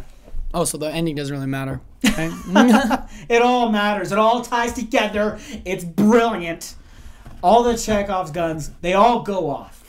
Mine didn't How many set up a Chekhov's guns? All the Chekhov's guns, bro. No, that's awesome. The bugle playing comes in huge, like several times. It keeps being that's the reason up. I want to watch this movie, just for the bugle playing. The boxing thing, him refusing to fight, it keeps coming back and it pays off at the end. Maggio being the skinny wop who's a drunk, it pays off in the end. Like all these things all come together and it all makes sense. The story is beautiful and there's so many things you could take from it. There's so many iconic lines and scenes. It's definitely one of my favorite movies of all time. And of course, you can see Frank Sinatra at his fucking peak. Mine has to do with a musician. What? It's interesting. That fucked both of us up. That's very interesting. I was gonna guess. Picture Addie's had to do with a musician as well. It's similar. Bugle Is it player. a blues? Uh, no, it's can't a bugle player. I can't keep asking. I'm saying there's a fucking. He was like, you didn't know what a musician. bugle was Yeah. before. Not at all. That's a fucking snack, right? Those are like chips, aren't they? Okay, um. How you ready? Give us another hint. yeah, that's hard. It's similar to Adney's. Mount the Golden arm. Bam! Good fucking job. Yeah. Oh, didn't you say something about that? Yeah, I earlier? mentioned it today. Another Sinatra Crazy. movie. It's another Sinatra How movie. long was it? Uh, I think it's 119 minutes. It's about two hours. Oh, dude, I about thought two you hours were- long. I'm gonna look it up. The one that I wanted to do was three and a half hours long. No, you can't watch movies like that. three you can't a half watching. hours long. There isn't even movies in today's day. The and age that 50s go weren't even three and a half hours long, bro. Like, how the fuck are you gonna have a three and a half hour? Fuck. All right. Okay. Cool. You know what's funny is when you said, "Hey, you gonna have a fucking three and a half?" Our podcast is three hours. we have a four-hour one uploaded. How you gonna make a podcast that's four yeah, hours but you long? get to do shit as you're listening to a podcast. When I'm watching a movie, if I start doing other shit, I miss shit in the fucking movie. Like Yeah. I have to pay attention to the movie. With Exactly. a podcast, you can pause it, you can go take a shit, you can jerk off, then you can start listening again. I Whatever jerk you off want to do. while I'm listening to podcasts. So yeah, that makes sense. So my movie is The Man with the Golden Arm. I, it's uh, 7.5 on IMDb. It was released in 1955 with a budget of a million dollars, and the theatrical release actually made four million, a little over four million. So that's not bad. Tripled its fucking profit. That's estimated, by the way. yeah, which is fucking great. Um, It's it like was, adjusted for inflation. and it was actually a novel written in 1949 by Nelson Algren that won the National Book Award in 1950. So the movie stars Frank Sinatra. He plays Frankie Machine, which is fucking really cool. It's a cool name. the machine. The Machine. Basically, it starts off him getting released from prison, and what you get through the movie is basically in the beginning you don't really understand like what like what kind of guy he is yet. I mean, he just gets out of prison, and the only thing he's arms armed with is a fucking uh, drum set. he's a musician, struggling musician, and he basically wants to change his life around. He was originally a fuck up. That's why he went to prison. He gets out of prison. He heads back to his old stomping ground, which is uh, north. I think it's like um, North Chicago, something like that, like northern area in Chicago. Chicago, man. Yeah, Chi- Chicago, man. Chicago, so, yeah, Chicago, man. um, so yeah, he, he, he always goes back. I think he goes back to like this diner or this um like a the club sort of thing. It's like the old neighborhood, but, he, but there's also this place that he hangs out with a lot. Yeah, He's it's a all his old friends. It's a club, um, and he goes back there, and he sees all the people he used to hang out with. One guy named Sparrow, who who's kind of like con man. A lot of his friends are old con men. He's a dorky looking dude too. Yeah, and he's like a little brother to Frank. Frankie tells him basically, "No, I got this drum set. I'm a musician now. I want to be a part of a big band. Like that's the whole thing." He wants thing." to get a gig at the club. yeah, and um, I'm going on the straight and narrow. I don't want to fucking do this anymore. Sparrow's super excited to see him. He's fucking ecstatic. But Sparrow likes drugs. No, Sparrow is just a con man. I think he has like a dog. Uh, I think Oh. he's like running like a dog selling fucking ring or something. Oh, something might stupid. Some con. back in the day. Some- okay. some- Steal a dog, sell it back. Yeah, like fucking uh, seven. What is it, seven psychopaths? yeah. Same movie, but uh, there's two other people that welcome him back. One's named Schwiefka. Schwiefka, yeah, Schwiefka, and the other one's named Louis. And they both have reasons that they want him back. Louis. Schwiefka wants him back because that's why they call him a man, the man with the golden arm. He's a fucking illegal card dealer. He would run all these card games for them, illegal card Oh, games. okay. But he was so good. He was like also a magician a little bit. He would fucking uh, do card tricks and shit to like to make them win. He was uh, fucking basically gambling illegally, but taking people's money because you hit sleight of hand, like quick sleight of hand. That's like the whole point. That's why. Fast hand. That's why Shifka, hands. Wanted to come to come and work for him again, so he could fucking use his fucking talent of like quick hands and get money off him. But Frankie doesn't want that at all. He's not even a part of that. And then Louis, he wants him back because he's the drug dealer, and Frankie, he was getting a lot of money from Frankie because Frankie was a heroin addict. You don't, they don't tell you specifically that it's heroin in the movie, but it's fucking blatant. It's very obvious. And at the time, opiates were fucking opiate, like more well known. It wasn't like anything else. Like heroin was the thing that people, you know, 1920s was huge with heroin. They should bring it back, and he needs to make a comeback. Yeah, I agree because uh, that's gonna put the pharmaceutical companies out of biz. What's that's up? right. Um, so you get I'm the piece of shit. you get the Nah, I introduction of back. you get the, the introduction of his so-called friends, quote unquote, who or besides Sparrow, who is actually his friend. The other two, they're trying to use Frankie, obviously, Not, for their own benefit. Not just them either. Not just them, but his wife Yeah, Zosh. Also, Zosh. That's Zosh is his Weird name. fucking wife. He goes back to his house, sees his wife after he gets out of prison. She's wheelchair bound. Uh, his wife's in a fucking wheelchair, and it's because Frank Sinatra or Frankie Machine got in a car accident, car wreck, drinking and driving with Can't call his him wife. Machine. The machine. Yeah, because every time you say machine, You think of Bert coming I know. and I'm like, oh, we're in Russia. But here's the thing: it's like he's not actually in love with her, and it's well, no, it's he, not he feels like a- bad because he feels like he did this to her, so he's like, he, it's obligated. like he married her out of guilt. Yeah, he's obligated to stay with mad- her. She's madly, madly in love with him, and she just Oh, always I know a situation him in my life right now that's happening exactly like that, but they're not married yet, and I'm trying to make them sure that they don't get married. Yeah, Anyways, that's good. good. That's Um, crazy. It's crazy. it. It's like well, drawing parallels make them right watch now this movie, brain. and they will not do it. Bam. All right, that's Uh, so that's Frankie a good suggestion. goes back, sees his wife Zosh, who's in wheel, in a wheelchair, and like he said, she's madly in love with him. She's doing everything in her power to make sure that he can he stays with her. He is already over it, but like and he said, he's obligated to stay with her because he feels like he's responsible for putting her in her wheelchair. Why am I gonna leave her? I made her like this. We have this little, uh, there's a little love triangle because there's also this woman named Kim Novak. Oh, Molly, Well, or yeah, woman she- named her- Molly, yeah, played actress, by my bad. yeah, played by act- Kim Novak, who who's who has a thing for Frank and he loves her. Well, he was an wants old to be with Molly, Yeah. but he's kind of stuck with uh, Zosh, and Zosh can see it, and she tries to do whatever she can to like, no, you got to be with me, kind of thing. yeah, basically And she's um, beautiful, by the way, Zosh. Yeah, Beautiful. both of them are beautiful. Molly too. So Molly was like an old fling sort of thing. She was a server at a she's a server at a strip club. She's um the difference between her and Zosh. Zosh is madly in love with Frankie, right? Madly in love, and she'd do everything in her power to make sure that Frank stays with her, and that also includes putting him down with any idea that he has to go big. He wants Low to become self-esteem. yeah, she brings down his self esteem. She literally brings down fucking uh, Frankie and tells him, "You're not gonna make. You're not gonna make it. See, it's not gonna work out. You know."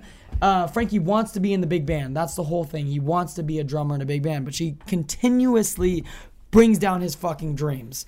Molly, on the other hand, she's completely supportive. Yeah, so what she does is she makes him like if like she's worried, okay, if he gets successful, he'll find someone better than me. I have to make sure he's a loser because that's the only way I can keep him. There's a lot of people like that, men and women, who put down the person they're with so that they'll be too afraid to leave and find someone better because that person has really low self esteem themselves and they're a piece of shit. That's a great point. Andy. That's, That's, great that's point. what you got. So that's what. What? Oh, Shots fired. Finally Hard. got it. It's been a while. It's been a while. Been a while. So- Let me get and- another one. Shots fired. Ah, feels But- good. He said, So, so you get this. So you get this love triangle. You get this back and forth. Zosh being in love with Frankie, Frankie falling for Molly, and Molly kind of like stuck in the middle of all this. You don't really get the. She doesn't want to break them up. Yeah, exactly. She doesn't want to be the one that's responsible for poisoning the relationship. Now, Frankie is got this interview for being uh, a drummer in a big band, and he asked Sparrow, "Hey, can you do me a favor? Can you get me a suit? Can you can you find me a suit? I want to look good. I want to dress well. I want to play the part to get this job." So Sparrow goes ahead and gets him a fucking suit.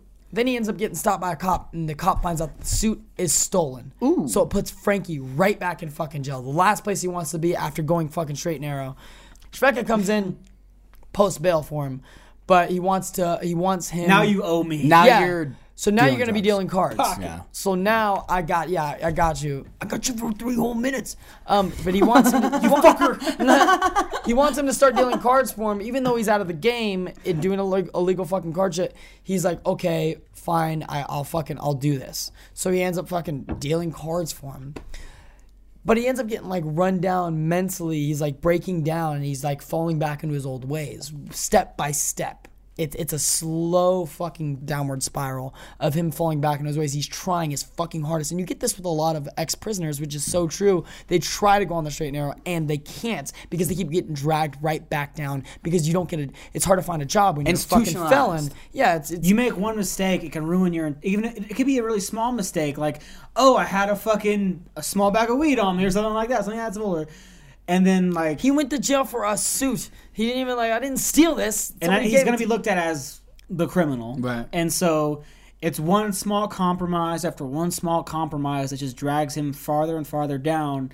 And it's really, it really like like Stevie's saying, it really parallels the situation that a lot of um, ex-cons have dealt with and Yes. still deal with to No, a huge still- Exactly. extent. Yeah. So people who watch it now, if you're an ex, you can actually relate to this movie of like know what it's like because it is very hard to get back into society. Very hard for you to fucking make something of yourself after you already had this on your fucking record. Even the movie Heat does a good job of explaining this. it's it actually limits you. It puts you in a fucking glass box because you're you're on. You can't you can't get out of it. You can't. It's hard for you to succeed. Because you're looked at as this one fucking thing. You can make a mistake. You can be wrongfully accused, and it doesn't come off your fucking record. It could be like like I said, something so small of oh you wore a stolen suit, and but the people aren't going to look at it as oh what crime was it? It was no An you went to umbrella. prison, Yeah. and Yeah. that envelops murder and rape in it. So you're on the same level as those guys. Yeah, no it's- matter what you did to get in there. It's one giant blanket for prisoners. Like it's fucked up, dude. how That's society so treats fucking you. wrong. So now he's now he's fucking stuck because now he owes a favor to fucking Schwefka or whatever, um, that he has to fucking deal cards. But now you have Louis in the background, kind of fucking egging him on and prodding him on, and prodding him on because He's the drug now, dealer. now fucking Frankie owes a favor to Schwefka, so he has to be up all night doing these illegal games. But he's sober.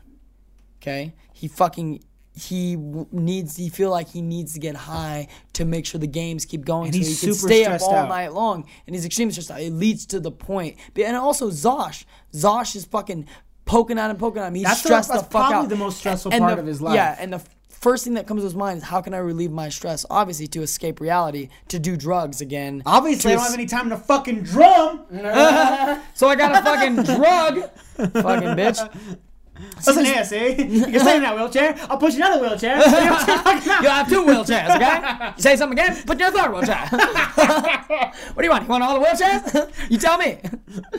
So, fucking, he ends up he ends up falling back into his old fucking ways.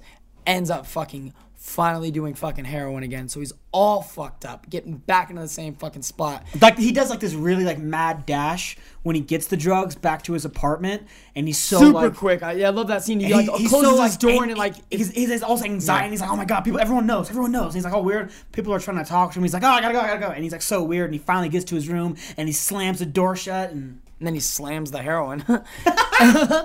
so double slam. double slam. And then after he starts doing drugs again, then he's back to doing it. Now, now he owes Louis because now he's borrowing drugs. He doesn't have a job right now. He's getting drugs from Louis, so now he owes Louis. So now Louis has him hooked again. It was Louis. He owes Shvedka. So he's fucked basically, and his life is just turning upside down. It's going back to the same fucking spot Worse than he it was. ever was before. Yeah. So he ends up getting super fucking addicted and he needs it, but he doesn't have the money to do it. So he ends up fucking going to Louis' house and robbing him of the drugs and take it. Molly Oh. Molly starts seeing that he is on drugs again, on heroin again. So she fucking fucks off out of his life. She wants nothing to do with him. He's back to his old ways. And Molly's like, go fuck yourself, basically. Zosh doesn't really comment on the fact because she doesn't give a fuck as long as As he's long- down here, down at the bottom, he's he's gonna stay with her. So that doesn't fucking matter. That's not an issue. So That's how fucked up this fucking broad is, man. Yeah. And that's what the great men of the 50s were trying to tell you. Women are all poisonous. yeah, 60 years later, same fucking thing. You know what I'm saying? Same thing. Even in my movie, she's poisonous. Louis finds out, realizes that the drugs are missing. Who's the first person he's gonna fucking blame? Obviously, the addict.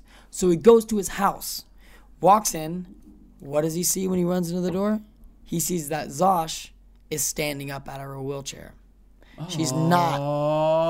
She's not. I was wondering if you were wheelchair actually gonna reveal Uh, that. well, what did we say? We said we were gonna reveal everything. I know. because- I know, yeah, yeah, I didn't do all my things. so Yeah. I didn't think so then you get this immediately. I'm gonna do all. immediately in your head, you're like, "Oh no, she's fucking with Frank, bro! You fucking Frankie, bro! F R I like how you N K E. Frank, Frank, Frank!" I like how you peeked right there, bro. FK, you're FKE. You forgot. I can't spell, Oh, bro. oh, you It's thought the I wouldn't catch 1950s. that, I can't spell. Thought I wouldn't get it, bro. Thought I didn't know you Got would, it, bro. Fucking wheelchair. I know how to spell, He spell, got you three wheelchairs and you're not even using them, bro. That's it. So Louis finds out now she's fucked. He's gonna tell Frankie as soon as he fucking finds him. So what does Josh do? Or Zosh? She fucking ends up pushing him over a railing and killing the drug dealer. I went the exact opposite way. I was like, oh, obviously she had sex with him to keep his mouth shut. Uh, that's what Brad. That's, Damn. that's real life, bro. See, right there. See, back in the day, bras were more loyal. so instead of it, No, push it's you out the it's like window. You can't trust a single bra. now, now, now just fucking See, sucking everybody. marriage used to be a serious thing. Marriage was a real, real, real thing. All right? When it was a problem, you fixed it. You didn't just quit. Say that right now. You wanna know why? Because it was illegal. man had all the power. Now you're gonna all these bras with all their fucking all their rights. Ah, shouldn't be it. What he Life was better back then. What happened, said, segregation. yeah. There's, no woman in the workforce. You know why? Because the man had all the work. That's what happened. That's it was better. Continue with the movie. Zosh realizes that now she's kind of fucked. She just committed a fucking murder. Now the police are going to be investigating. They're going to find out that she's not crippled, and it's going to send Frankie oh, away. Oh, really? She's just worried about her relationship with Frankie. Like, oh, yeah, over no, everything. like, No, oh. seriously, She's she is. insane. Yeah, she's insanely in love. Obviously, she wouldn't have fucking pretended to be in a wheelchair. She had like a rape whistle on She's her She's a neck. bra. She's got delirium. She has a I swear to rape whistle on her neck that she could blow the whistle so that the fucking neighbors come help her. This bitch is playing the part hella bad because she's madly in love with Frankie because everyone's madly you in love with Frankie. Can you blame her? Frankie. No. Frankie played himself because it's all blue eyes and every bitch loves him. Yeah, agreed. How it goes. Even Ava Gardner kept coming back. I mean, I'd keep coming back. They kept On coming. his back. They kept coming. Hey. So I'm not gonna give you the rest of the movie, but it's definitely worth watching. It's a dialogue-filled movie. It doesn't have much action scenes or anything. It's So it's not all a lot about of camera movement, not a lot of like uh, No, the best scene like of this movie. It's one of the best scenes in cinema history. Is it's a complete, it's a still shot. The camera kind of pans down a little bit, but it's mostly just set in a room where Frank Sinatra is trying to get straight. Oh shit! Sorry, hmm. yeah, my bad. So Molly helps him out. I forgot about this part. Molly. fucking helps him out. She sees that he's all fucked up, so she goes, "Now I gotta get you clean." So Molly tries to help him get clean. She fucking locks him in her apartment to get him clean, and there's it's a montage of Frank Sinatra beating heroin, and it's fucking horrific. but the first it's part like of the it is most like seriously like a five minute, just continuous uncut Ooh. of him shaking and of having with really bad withdrawals, and it's just Frank acting as hard as he can. That's awesome. No, it's the most real. It's so fucking realistic. You, like, any person who's dealt with fucking addiction and like becoming sober of it, you can relate. I mean, I'm telling you right now, for for 1955, it's fucking dark. I've met it's like a I've met very- several people who have seen it and been like, yeah. So it's not just us saying Yeah. that; it's multiple people. It's a dark scene. Like it showed honesty. huge leaps and bounds forward. Yeah, it was fucking ahead of it. That scene That's why especially was ahead of its so time because because it was so honest and truthful. Well, to you, the you got to think of this. This is 1955, where they're they're afraid to show people sleeping in the same bed, and you have your fucking main actor, somebody who's ext- world famous, There's no black actors. by the way. overdosing, literally fucking coming down like s- cold sweats, everything. He's fucked up. He's an horrific person in this scene. That's fucking. Who did that in the 1950s? Like it's, it was extremely dark. Like I cannot even tell you. It's very sad. Frank You got away fucking with it though because he was fucking you feel so big. yeah so big. you feel extremely bad for the guy. You're like, damn. this is five dude. years, only five years before he got JFK elected. and it's there's not really he got JFK. there's not really a You really want to talk about this? worded You want to talk that- about how much he had, he was involved? No, no, no, no. Sam Giancana. yeah he was in the mafia. Just gonna say Sam Giancana. the 19 uh, 1955 it was a great fucking movie it hit on some solid points that are still relevant to this day and a lot of people can relate a lot of prisoners a lot of people have dealt with this of, of trying to move on and, and trying to get away from what was once poison in their life but being held back by their own vices by being fucking brought back down because you have to be strong to escape that reality. You have to be very strong. And if you're weak in any sense like like frankie this one little thing, one little small. Okay, no, no, no. I'll just do this. That'll be fine. I'll just do this one thing. Everything else I'll leave here. But then once you do that one thing, then it falls to the next. It's a domino effect, and it's very sad. It's a snowball effect. You see him crumbling down, and you feel extremely bad for the character. And it doesn't even really end on a happy note.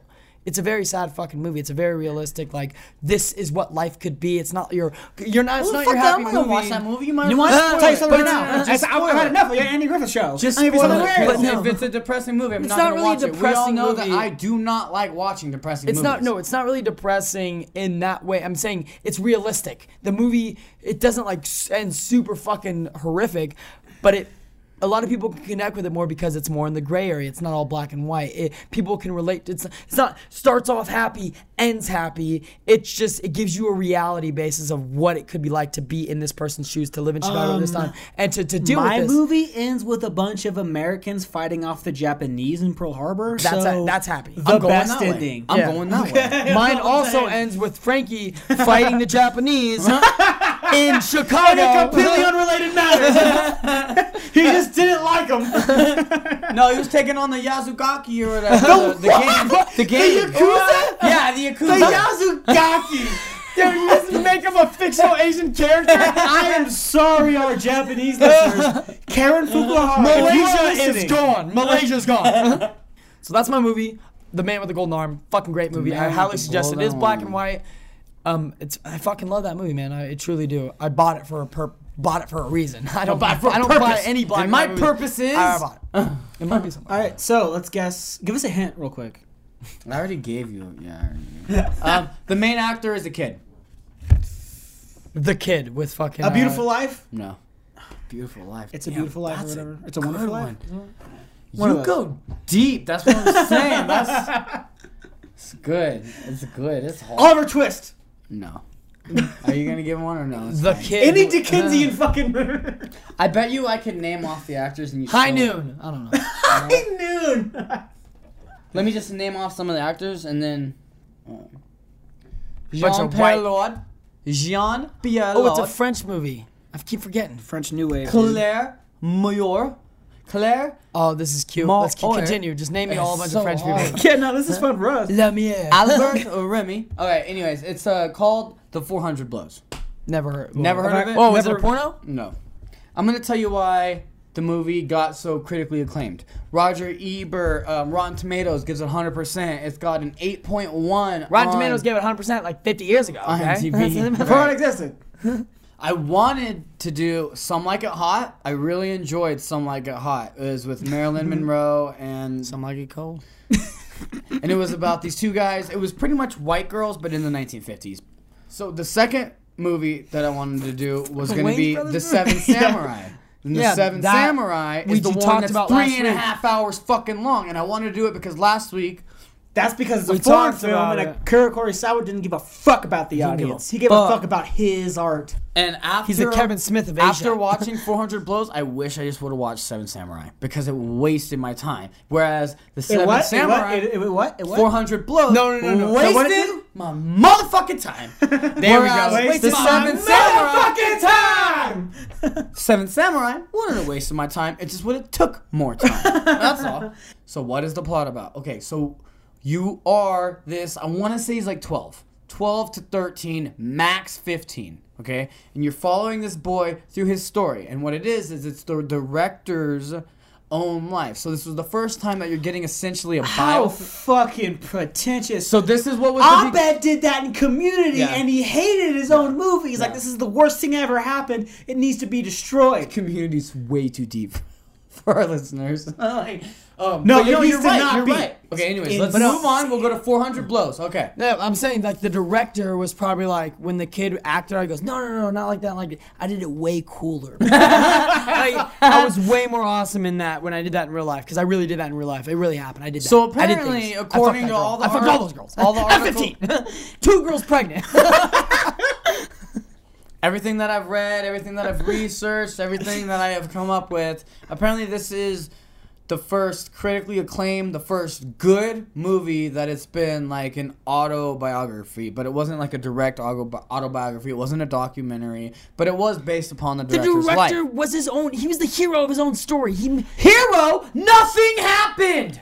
Nothing happened. We start the story with the kid feeling neglected, and his parents are. Eh. He feels there, there's this tension with his mom throughout the entire fucking Why don't you film. want to drink that wine? Huh? Why are you gonna? and then at the end of the So film, the we're not left with anything. Like nothing fucking No, happens. There's what- no arc. So- he doesn't like he this some wine, he ate some cheese. Boom. There movie. is no Chekhov's gun. They don't set anything So, up. Chris, I think is like so the core of the story is that this is a neglected kid and he's been seeking attention his whole life and what he thinks the best way to do it is to make a fucking movie about him Apparently. that's all about him and only him and then he'll finally get the attention that he so desperately desires from the masses. No, no, that's no. your fucking core story. That's not what- and that's dumb. That's not what every critic and every person at the time that watched it saw. Apparently, what they saw was a moving story of a young boy who left without attention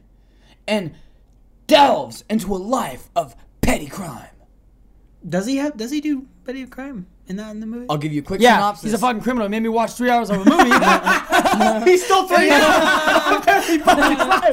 Master criminal, man. You all fell for it. Nobody gets our time back. You can get money back. You can't get time can't back. get time back. He's a fucking criminal. and I spent money He's on a it. time bandit. I literally rented it from iTunes. he should be in fucking prison. With Seriously. Frankie. God, so irritating. What's funny is if somebody filmed a film about him filming a film about himself, it'd be money. but the fact, like, you know what I mean? If they Yeah, made that Darkest movie Hour about, was way better than Apocalypse Now. if they filmed him make like if he if someone made that into a movie about that guy wanting attention, be, so he becomes a director and makes a movie about himself, that'd be that would killer. be such a great documentary. that like, would be kind of killer. I'd be down to see that. Like, we should invent Uh, that. Terry Gilliam uh, already did, Terry Gilliam did that. I can't remember what the movie that he was making, but everything fell apart, and there was a documentary crew following him as the movie was supposed to Also, be this big thing, and then the it fell death apart. of It's- it's Superman amazing. lives. yeah, All right, so anyways, yes. God damn. We start out with the kid. We're with the kid. He's going to school. The kid is a troublemaker, apparently. That's just how the movie sets it up to us. He's What was having a trouble tr- in his class. Troublemaker. What was a troublemaker like in the 1950s? I wonder. Paper So- airplanes, yeah, spitballs. Yeah, little stuff like that. They like, beat uh, the shit out of him in class. Dude, the teacher was Yeah, see? You know that tomfoolery in my class. The teacher was hella mean, like throughout the whole movie. It was crazy. I was like, damn, this guy's So like N word a lot. huh? like a dictator. No N words or anything like that. He wasn't mean to women or anything like that. He wasn't like the typical 50s guy at all. Besides, he was just just a dick ass teacher. Yeah, seriously. Maybe he was a priest. Now I'm starting to think he might have been a priest. right, called it. A second before he's. Damn, I'm good. You did this to yourself, see? you did this to yourself, see? Okay. So the 400 blows is about this kid who is having a troubled time just being a kid. His mom doesn't like him. It, it's apparent from the very fucking Can you blame start. him? I mean, he's the kind of kid who'd They're grow up to make a movie about tiny, himself. tiny, tiny apartment in France. It's so small that when they open the door, it's in the kid's room and he's sleeping on a futon. Okay, that futon lays out and it's like, like a, like a passing over area that his room's in, like where you hang your coats and you hang your keys, and then you'll go into a kitchen and it's just like an open So wallway to your Harry kitchen. Potter. Kind of, but it's not under the stairs. He's like in the middle of Didn't everything. even get that. Yeah, he didn't even get his own like Suck it. privacy or anything like that. No, he's right in the middle of everything. His dad, you don't learn till later, is his stepdad. And his dad is actually the closest thing that you have towards a relationship through the entire thing, besides the kid with his friends. But this stepfather figure that you don't even learn till later was his stepfather. And then later on throughout the movie it's revealed to you that he had like all these conversations and the kid overheard them and all this stuff but the problem was is they're revealing all this stuff at an hour and a half the movie only has 10 more minutes and you've told me everything at the very end so the first hour 20 i'm sitting here like well wh- why is there a bad relationship with his father? Why is he a troublemaker? Why is he doing all this? So it leads you on for an hour and 20 minutes and then it dumps everything on you the final 10 minutes So Wait, it's I an thought M the Night was three hours, Shyamalan no? movie. no, no, no, no. I kept talking shit about the three hour movie because I didn't want to watch a three and a half Oh, hour okay, movie, okay. even though it was the Seven That's why he picked 400 blows because That's it exactly wasn't why. three Oh, hours. okay. That's exactly why. Exactly. So Yeah. you're saying it's basically a Shyamalan movie where it's like just nonsense, nonsense, nonsense, kind of like oh, just things are just kind of happening, and then you get the reasons. It's not a Chekhov's gun. It's a oh, by the way, now you have to rewatch the movie with the knowledge that you got at the end of So the movie. So this is the twist. You see the twist? Stepdad. That's Exactly. the twist. What do you What do you mean? That's It's it's, early the twist. It's a twist. Oh, you don't get it. You don't get it. You don't. You're not gonna get it. I don't feel like it was Other a twist. people will get it. So what they're the, what, kind what- of a twist, bro. They're all saying it was a good movie because this was the first time that I guess on screen that you saw truth and honesty. So what you were seeing wasn't somebody What acting year? a part. It was 59, 1959, and it's the Really? start Yeah, of the before- French yeah, New yeah. Wave. This was after 55. Yeah, Yeah. yeah, yeah, The French New Wave, and this was a thing, and they spiked the camera where they actually looked into the camera, and this was the first time they were looking into the camera, so that was a really big deal. This is just what I've read. Did they look into the camera in either one of your films? You films? mean breaking the fourth wall? Yes. No. I don't think so. fucking they, they talking didn't about break. art. Okay, so we broke Yeah, the we fourth don't break the wall fourth for wall the unless first we're time. Deadpool. Exactly, and that this Or is all respect- part. or this Mel is all Brooks. part of the French New Wave. Okay, Yeah. the French New Wave was about um like a baby. Self um, recognition essentially like um, that you can be honest in films then you don't have to be creating these characters you can make an honest story and you don't need a studio's backing this was the first major motion picture without a studio's backing so that's what was Oh, so really it's like big the about first it independent. It was I a pretty was much kind of like first first independent, film. movie. Like, so I that's that's more important. I, can- would like that if I can respect yeah. certain aspects about the film for sure. That's why I had to go and watch it again. But that doesn't make the movie good. Exactly. And for some reason, everyone is acclaiming this movie is so good. And it was just because it broke certain boundaries within filmmaking. That doesn't make the movie good, just like Exactly. Andy said. I Just like- respect Kevin Smith for just not giving a fuck about critics and making these stupid, silly movies because he thinks they would be fun. Doesn't mean Tusk is a good movie. Doesn't mean Yoga Hosers is a good movie. Doesn't mean that Moose Jaws is gonna be a good movie. You know so what I they're mean? fun though. They're Tusk fun. is really good though. Mm-hmm. I like Tusk. I have wait. I, I, have I yet kind to of dug this. Tusk. Like, I'm, gonna a watch horror it. fan, so it's, uh, the first like half Tusk. is like the, the the first two acts are definitely way better than the third act. I can And I probably like Red watch State anything too. Red State's kind of a Smith- horror Red movie. State Red State's, Red a State's a great but that's not part It's of the no, things it's I'm talking about. It's a little bit of a play on Waco. Okay, let's go back to the uh, 400 blows and why it's so apologize. shitty. Yeah, no shit. Uh, So But no, we're I, following you the said kid. independent film, it, it, it makes It- more it sense the first, to like, respect it film, for an yeah. independent film. That's that fair. makes so much sense. That's completely fair. It's almost like um, the, uh, what's the the Aviator? Uh, what was his real name? Howard real? Hughes. Howard Hughes. Howard Hughes made his own fucking movies. Everyone looked at him like he was crazy. He took his own money, put it in his own film. That's kind of independent esque at, at Yeah, the Hell's same Angels. time, right? Yeah, there you go. Plane yeah. movie. Uh-huh, that was like the first big one. Yeah, Yeah. yeah continue. I apologize. So, anyways, um, the kid is in school. He's having trouble within school. Okay, and then he goes home, and then he gets um, yelled at by his parents, and then he goes to sleep, and then his parents are fighting, and he's literally a door away. We're in a tiny fucking apartment, maybe 800 square fucking feet. It's tiny. And then the plot point, which doesn't make any fucking sense to me, because back in the day there was a formula around 22 to 25 minutes. You're gonna have your fucking plot point, and nothing within this time really stood out to me besides the fact that he went and he skipped school with his friend. He didn't want to skip school, but he went and skipped school with his friend.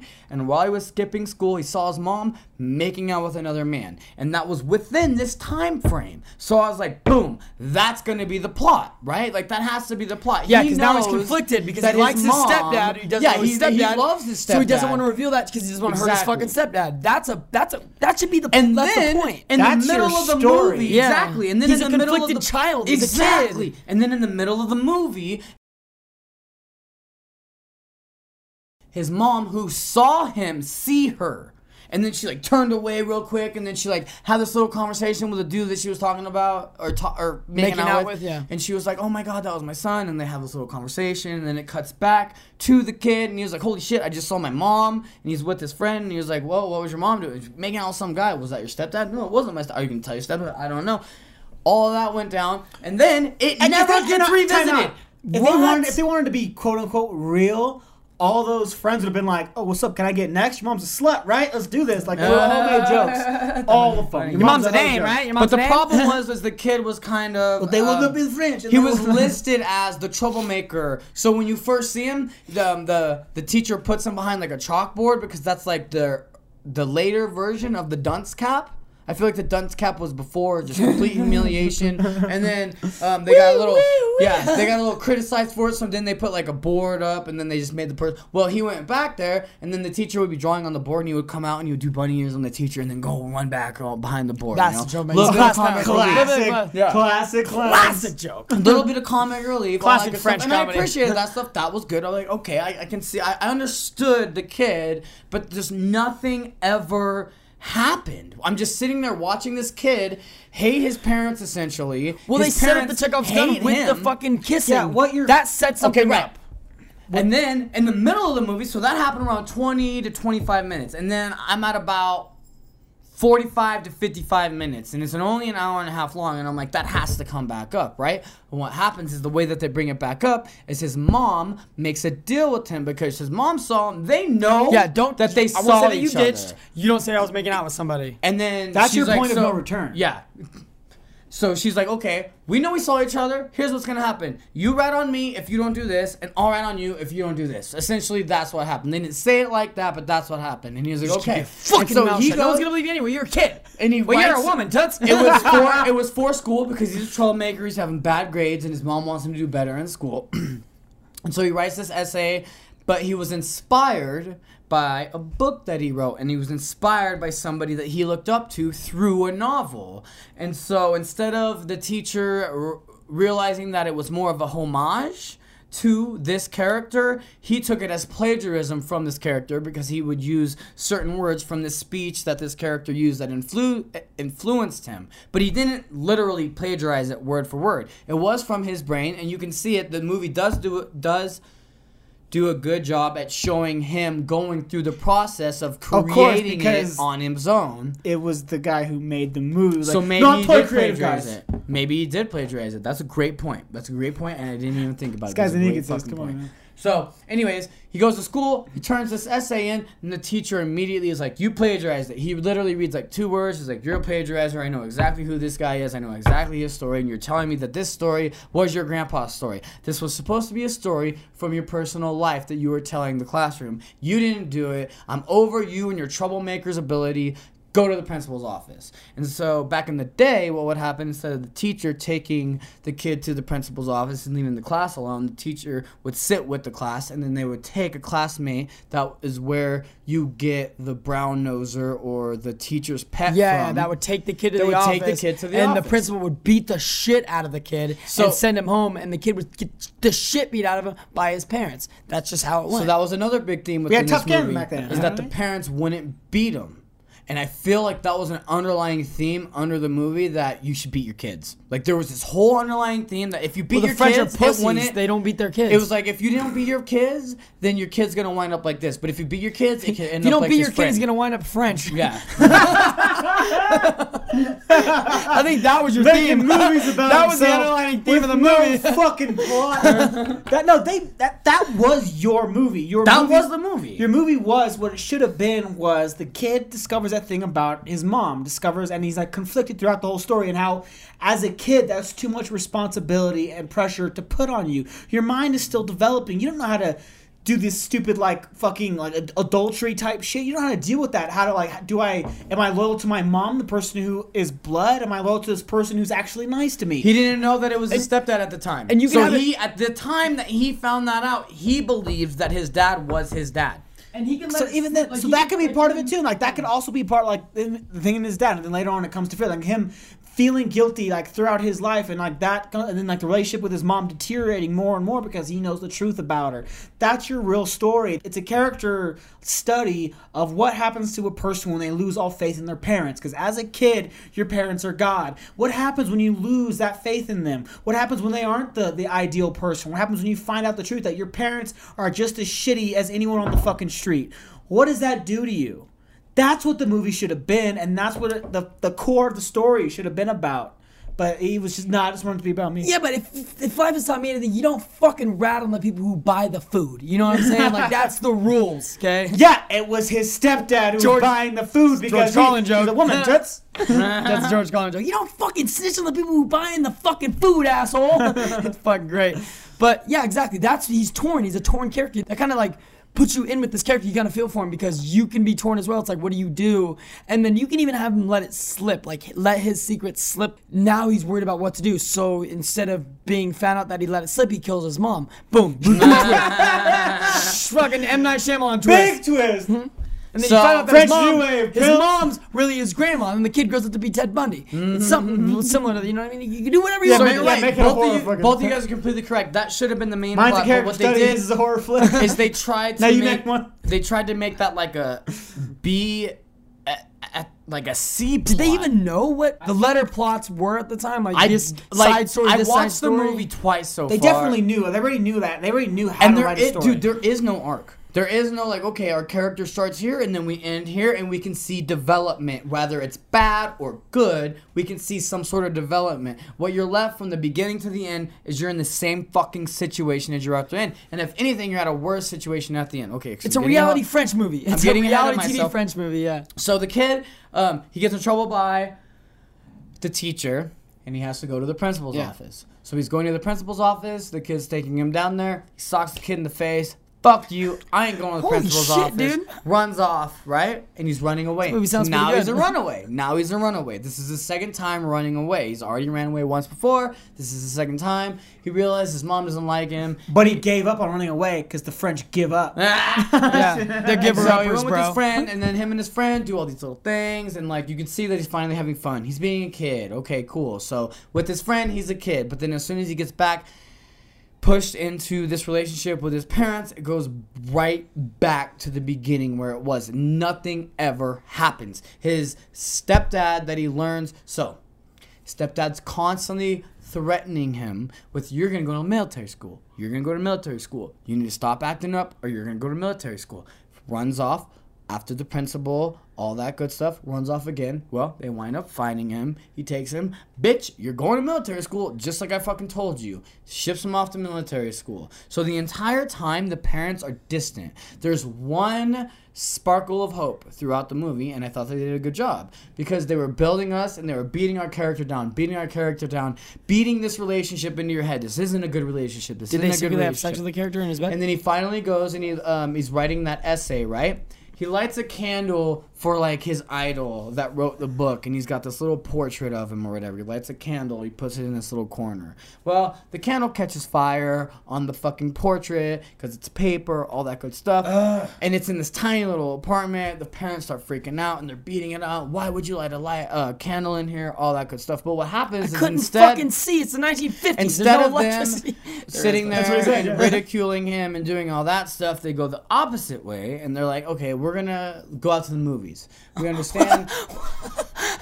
it's crazy, right? It's, it's like, what is are you talking about? What is no, happening? no, this didn't happen. Yes, it did. You're lying. This is not I'm a not movie. lying. This is the movie. That ain't bro. a movie. Okay, and then That's what Chris is explaining. It's not a movie. That's what he's. That's his point. Like the next point, the next time that we see him, so like they're flaming, right? They're like putting out the fire, and then they put it out, and like we're being too hard on you sometimes. Like we always. we're gonna take you to a movie. on I really want the movie go that they go the to. movie. It's the movie of the director. No, no, Stevie. This is just like in South Park when Cartman's like, "Okay, I'm gonna help you splatter poop all over your all over the house so your parents will learn a lesson."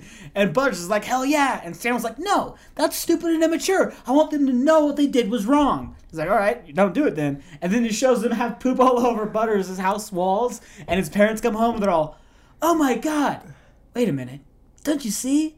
This is our fault. and they realize it's in Butters, we were What too the hard on you. We dude? should Butters, we shouldn't have lied to you. it's like they learned their lesson because shit was over the wall. and Stan's all, oh, holy shit.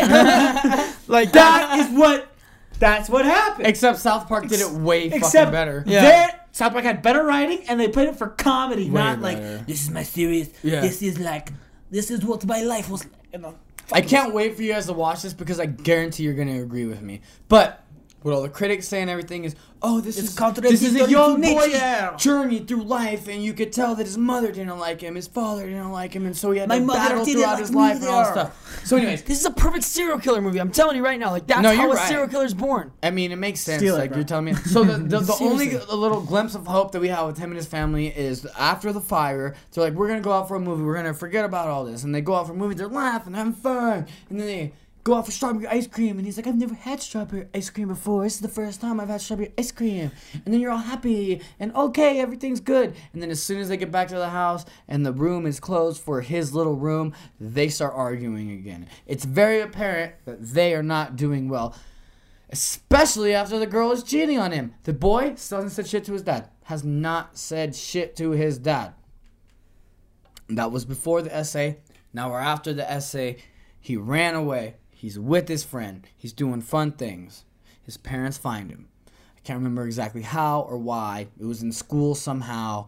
He got in trouble in school again because he's a troublemaker, all that good stuff. His parents come and they're like, okay, you're going to military school. Shift him off to military school. He doesn't give a fuck. Doing stupid shit in military school again. Someone runs away and they're like, "Hmm, Classic I wonder French. how long he's going to go. Classic. Wonder how long he's gonna be out, and then the kid gets brought back. He's, he was been out there for five days or something like that. He, oh man, he was out for five days. We can easily do seven. And now he's surrounded by people that do bad things, whereas before he was the only person who was being a criminal, but he was surrounded by good people who were trying to help him Guide be him. a better person. Now he doesn't give a fuck. Now he's surrounded by fucking criminals, and they're so they're talking about how oh we're gonna get out of here, or oh we're gonna do this, or It's oh, we're almost do it's this, almost oh, like gonna do this. that's what's funny is that's almost like self-aware because like the producers and like everybody that worked on this movie was a criminal because they stole your time. So he mm-hmm. kind of like, exactly. Like he wanted to write stories, but there were a bunch of good people saying, "No, you're not good at this.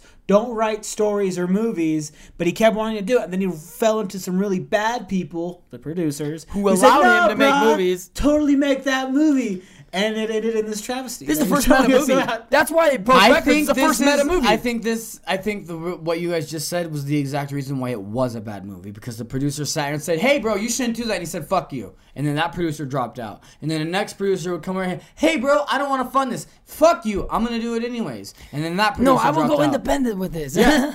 And then that's the movie that we get. So I think for certain reasons I am that a it is.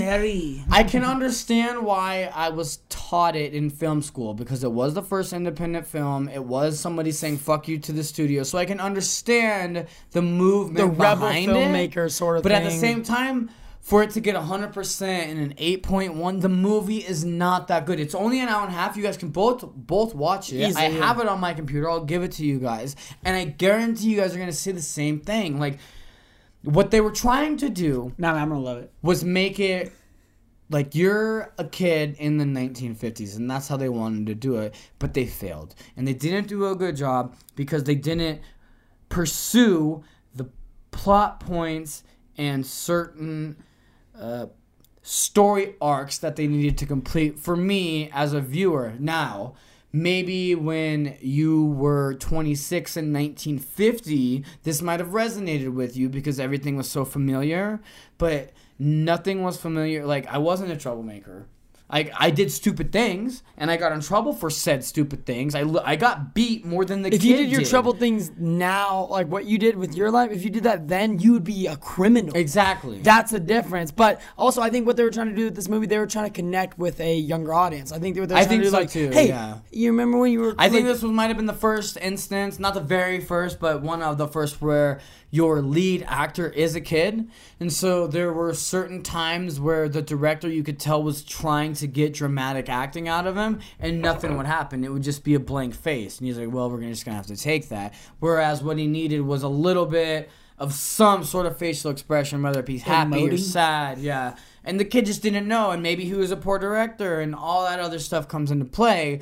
But at the end of the day, There is no arc. There is no Chekhov's gun. You start where you end. And at the end scene, it's iconic because they finally break the fourth wall. the movie as a whole did these things that were new, but the story failed.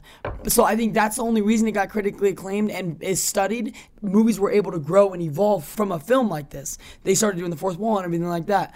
So I think that's what, was important about this movie, even though the fucking story failed miserably. I think that's why it was important. It's because That's what I was the, saying what it It's just because some, it does something new doesn't mean the movie is good. Because you're kind of trying to go outside the box doesn't mean necessarily the story itself is good.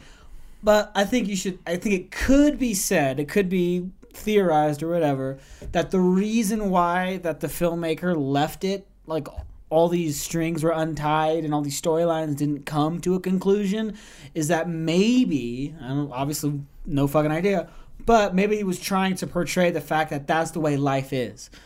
Most of the time, there's a problem and it doesn't get resolved, or it doesn't really come to a climax. Just this underlying thing that you have to live with. This is life. This movie's trying to portray a life, and it ends in chaos. It doesn't end with structure. It just ends on nothingness and despair and life is sucks because this is France and existentialism exists now. No, And that's a great point. and that's why I and said no, this you're right. movie's You real. hit the wait, what you this hit the real, nail on the head. Like that's exactly what all of the critics said. That's exactly what everyone else has said that has an opposing view of mine. I just wish because all right, I'm just gonna spoil it because I doubt anyone's gonna watch it. If you want to watch it, watch it. It's literally on This movie iTunes. isn't escape,ism. I know what real life is like. I'm and it just saying sucks. it's That's on these iTunes. if you want to watch it, you can watch it. All of our movies that we just talked about are all on iTunes. If you have iTunes, you can watch it. It's really that fucking easy. But while you're there, rate and review us. Agreed. But uh, so don't just go there the for no ending reason. scene is is I actually really enjoyed it. So for it's five minutes, and for the first three minutes, is it just a dolly? And they're on, I want to say a 300 yard fucking track because we're just following this kid running from the military uh, School? that he escapes from, and he's just running, and we're just following him. So the wonder first- where he's running. And it's first for- Tom Cruise It's for three solid minutes, bro, and there's no cuts. There's nothing. It's three minutes of us on a dolly following a kid, and it's like the same shot the whole time. It's a it's a nice medium shot from like the knees up. The entire time. Yeah, 'cause it doesn't want like go they- out well, they don't as wanna you would see- it don't would. want you to see the it doesn't track. go That's in. why. It doesn't do anything. It's like three minutes of that, and, and it's just passing by, passing by. Finally gets to the beach. Earlier in the story, he said he's never seen the beach, so that was a little bit of a Chekhov's gun. I'll Yeah, give that you is that. that is a Chekhov's gun. for That sure. was the only. But it's a small one. That was the That's- only that- Chekhov's it's gun. It didn't have to That doesn't do really have to- with the anything to do plot with the story, anything. yeah. He, he Van literally Helsing did that. It was talking and passing, and he was like, "Oh, I've never seen the ocean." He was talking to his friend. It wasn't even like, oh, "I've never done." And then See, that So wait, was hold a on, small hold on, hold detail, on. and I need to finish that detail in Yeah. the end. He's, jo- he's, The only he's what's jogging. his He's story jogging. says, "I will finish."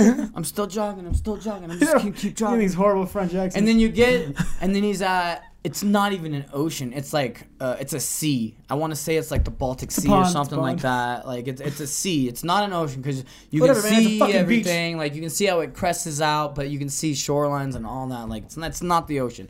But anyways, he gets to the ocean, then he goes into it, and then he looks back to land, which beach is the past, and then he looks out to the to the ocean, Which which, is the is future, the yeah. future, and then he looks at the camera To the unknown. and then it zooms in and it pauses, and apparently that's the first time where the character has broken the fourth wall. It's the first time that a shot is ended with the character staring directly at you as a viewer, and so that was all part of the French New Wave. All it's like a that, and hand fist away. Of Oh my god, you see him stare at me? He stared at me. Oh, this movie was awesome.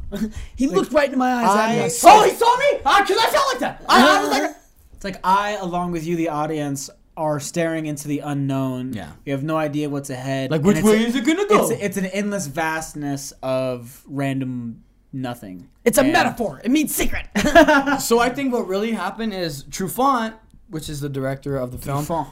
went and made three other films with the same character in his films. Not the. Not the same kid. It might have been the same actor. I can't tell you if it was No, or dude, if he it wasn't. that kid and got rid of him. Got a new one. But it was the same character. And I Him? think that's what made this movie so poor for me because he didn't want to complete any arcs. He wanted it to be like this jump off point for this character that he was going to continually build off of. And I actually heard that the next movie, there's a lot more Chekhov's gun, there's a lot more payoff, there's a lot more arc. So I feel like he kind of fucked up because Oh, he so was setting himself up for the future without realizing that he was setting himself up for the future. So he's that guy who like makes a shitty movie, but like, oh, I'm gonna do a tri- trilogy. Sequel's coming up next, but no, that first movie sucked. You don't get a, you don't get a sequel. But it only sucked because you don't get to see the second one. I The think second one, I think me and you, I think me and Stevie are gonna completely agree if Stevie ever watches it. But I think Adney will have a different point of view, and I am intrigued to see what he is going to say about it if he ever watches it. Yeah, because you're a very interesting guy. I you are. You're an interesting guy. You can watch shitty pee. movies and be like, "You didn't get it, did you?"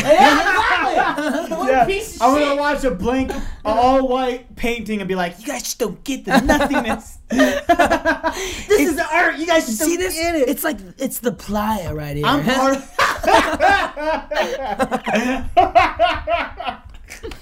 Fuck you. I bet you don't get it, do you? I know you. I can tell in your eyes you don't get it. I got it, but I'm not gonna tell you I got it. Be I'm not gonna tell you what I get about it. I don't even want to tell you. you if you don't it. get it, I don't need to explain why I get it. I don't need to explain that. It's like you can see all the stroke marks. It sucks. No, but the stroke marks are there to represent like the passage of time and the playa. You know and when how you like stroke it forward and stroke it backwards, and you just keep stroking till you come white all over this painting. That's life. and then run up and splash paint on it like that. Like, what the fuck? No, see, this is it's an acting art. It changes all the time, every show. it shifts. so fucking I stupid. fucking hate everybody. I hate all French people. We lost all of our first listeners like a I good know. 30 minutes ago too. I know. So stupid. We're killing it. So those are our movies. Mine was uh, The 400 Blows, 1959. Mine, uh, From Here to Eternity, 1953. And The Man with the Golden Arm, 1955. So we're gonna do a little bit of sex talk. Uh, Sex Talk is back! Took yeah. Uh, yeah. 40 bucks, yeah! 100 bucks! yeah, hundred bucks. Tip us that. Sneaky, sneaky, sneaky, my dick is like a Twinkie. It is filled with all this white, and I'm gonna enter your Because fucking. survive the fucking nuclear Wife? What? Enter No. your wife? I don't know. So my, I said it's sneaky, sneaky, sneaky, and my dick is like a Twinkie. It's filled with all this white goodiness, and you're gonna get my pinky. I don't know. I have no fucking idea. We were sneaky sex, sneak, sneak sex, sneak sex, uh, sneak, uh, sex, sneak sex. There you go. gonna sneak. I'm gonna sneak. I'm gonna sneak inside your sex. your sex is gonna get sneaked. It's gonna get sneaked because it's your sex and it's me being sneaky. So define the, sneaky sex. Stevie, define the fucking I topic. just did. The song explains everything. you literally just repeated. We listened to the song. You don't get it? Do you not get my fucking heart, bro? Oh, you're too French, you bro. not get my You're heart, too bro? French. You think you're too open, bro? My bad. The fucking listeners will get it, obviously. Sneaky, sneaky, Yeah, bro. because they're part of the Stevie New Wave. Yeah. No, you, it was your topic that you decided on. I want you to define it for the listeners exactly what these story like. What's the thing? The So the basis for this um, sex talk is a time that you had to sneak, fuck around with somebody. Like when you had to be quiet. Like my parents are in the other room. Be quiet. Let's do this, but let's keep it quiet. And you, you had to. Discreet. You had to get off. The girl had to get off, and she's she either is the one that like, come on, let's Girls do optional. this. Yeah, come on. But basically, it's a time you had to be sneaky about your fucking sneak fuck. Sneak, fuck. sneak Oh, fuck. it's every single time that I stay at Ree's house. Because Ree, not because she's broke, not because she's not an independent and she's strong and all that good stuff. You I'm not wanted to trying say independent talk- black woman, didn't you? Not trying, not trying to talk shit on Ree. She's just um, in um, a particular situation right now, so she lives with her grandparents. And it's really yeah, because isn't she like fucking gonna weird. go to a fucking She's supposed expensive to go ass to school? Colorado. She's supposed to go to Colorado. Yeah, We're in exactly. Reno, You kind of and need to so save she's- money for that. She's gonna have to. Yeah, exactly. It's- there's, there's all. Yeah, that. there's- But I didn't want to talk about my current situation and the sneaky stuff that we do because I'm not trying to air my dirty laundry out on here. Oh, oh, oh, big trust me. surprise there, pimpin'. Trust me, That's Chris's it's arc right still there. Now we have coming. to share. no, no, no. Uh, dirty laundry still being aired. Fuck all that. Dude, That's the money. You never have a hamper full That's of dirty laundry because that shit is always out. so I went with a different story, and I couldn't really come up with. I didn't even like. actually, when Stevie first introduced the topic to me, I was like, man, I don't know if I have anything. But it wasn't until me and Andy started conversing the other day that him just spitting out ideas to me about, like, oh, I had this one thing, I had this one thing, that mine finally came into set. So, we're going to the lake. Who am I going to the lake with? I'm going to the lake with. I, mean, I can't even say it right now because Uh-oh. Adam just Uh-oh. gonna just fucking talk shit. Uh-oh. Going to the lake with the family. Okay? Uh-oh. The family. Uh-oh! Shut the I'm going to lake with the family. Who'd you sneak in with, bro? So, anyways, my whole family's there. My aunts, my uh, my nieces, my sisters, everything. Everyone's there. Everyone's there. We're all there. We're Fam having a great bam. time. Whole We're at. Lake Lahontan. Lake Lahontan is. a- Time out. Anyone who says fam bam can fucking die. well, Stevie has to die now because I didn't say that. Now he knows I hate it. He was just And now I'm dead. So Lake, Lake Lahontan Dead is inside sandy, for saying it. it's a sandy lake. It's a reservoir. exactly. So sometimes it's really high, sometimes it's really low. So this time it happened to be really low. So you'd have to like kind of like jog down to the lake to where you were actually camped. Well, it's my whole family, all that good stuff. Well, we have family friends. Family friends are coming right on. We're having a great time. I'm talking to all the old people right on. We're having a good time. I'm about 24 at this point. I'm not so young. I'm not so old. Anything like that. This was only a couple years ago. All that You can good rent a car, man. That's fucking peak of your Yeah. life. You peaked at 24, bro. Yeah, It's I- all downhill. Man, I peaked Uphill at like, I there, peaked at 18 because I still had hair. so anyway, solid point. Peak out. so anyways, uh, all of the friends show up. Okay, well, one friend in particular brings a nice daughter. Like she's cute, 22. Woo! She's prime. not You one of your, your not one of your cute. friends. One of your family's friends, right? Yeah, yeah, it was my aunt's Let's be friend. clear. So it's not like a friend your age. No, she was my age. No, Wait, no, no, oh, no, the no, friend. the- oh, yeah, my parent. bad. you missed the parent. fucking I pedophile yeah, joke I, was got making. it. You know, I- 22 year old adopted a 22 year old. Fucking pederast. Sorry, I'm too concerned in my own story that I'm not getting your jokes right now. I apologize. I'm Hey, conceited. I'm sorry about it too, Pam. oh my gosh. Okay. So, anyways, she brings out um her daughter. Her daughter's super cute. Whatever. Um, I've I went to school with her daughter. Uh, We're not in the same grade. Can you Uh, she describe a- what she looked like? Pasty, Are you allowed pasty, to? Hot. She and looked that's hot. usually not my vibe. I don't go for the Are you, pasty. pasty as ghosty an chick. insult, or you just mean she was pale? No, she was pale, like ghost pale, sunblock. To the Pasty max. is like she looked like her skin is gross and weird. okay. Well, it wasn't Pale gross is and just weird. she's really light. She was just pale. She was So she pale. needed a lot of sunblock. That's it. Yeah, she So, needed a lot pale. of sunblock. I bet she Super was pale. fucking. I bet she was hot. But love she looked pale. Me too. banging. She was about five six, banging in a bikini. Not thick like I like them, just nice and proportionate. Uh, nice flat stomach, good little booty. Not a huge booty, good little booty. Cute little booty. Good little boobs, not huge boobs. Good little boobs, just just nice and proportionate. Cute little boobs. Yeah, just cute all around. Her face was even cute. She had a little bit of a big nose, but it didn't bother me because her cheeks were nice. Her lips were no, plump. because she knows that's her flaw, so she's easy. No. You know what I mean? Like she knows that she has to get the dick that she can get. I, I didn't realize that D2B because her that. nose is too big. Well, you know see, what I mean? Didn't know any that. N2B because of the D two B. You about to learn today. And so we're having fun, that. right? I'm having fun with my family. She's over there having fun with her mom because it's just her and her mom. She doesn't have um, like there's no kids running around. The mom's a single parent, so she another already plus. sees her mom getting Single fucked, so No, she hey. thinks she can get fucked. This you, is true. You pulled This the baller move and telling her mom first, didn't you? I did. Ooh, that's the baller move, I did. Pimp. I went straight went for the mom. She was a, a bigger. That's why the daughter wanted you. Yeah, and I was just, I Oh, was dude. complimenting You her. all always go stuff. after the Yeah. friend a little bit and flirt with the friend. And then I also had another angle because my aunt knew, and I was like, "Hey, auntie, uh, tell the mom that I'm what's up." And Tell the mom she can get it. And then so I got the auntie working the angle, and then I got me working the angle. So all the angles were working. you Like, were Batmaning it by you I were was- playing yeah. mind games I was with Batmaning it without knowing I was you Batmaning were setting up this thing that was very transparent. They all thought that, that was just sleight of hand. Cock off gun, bro.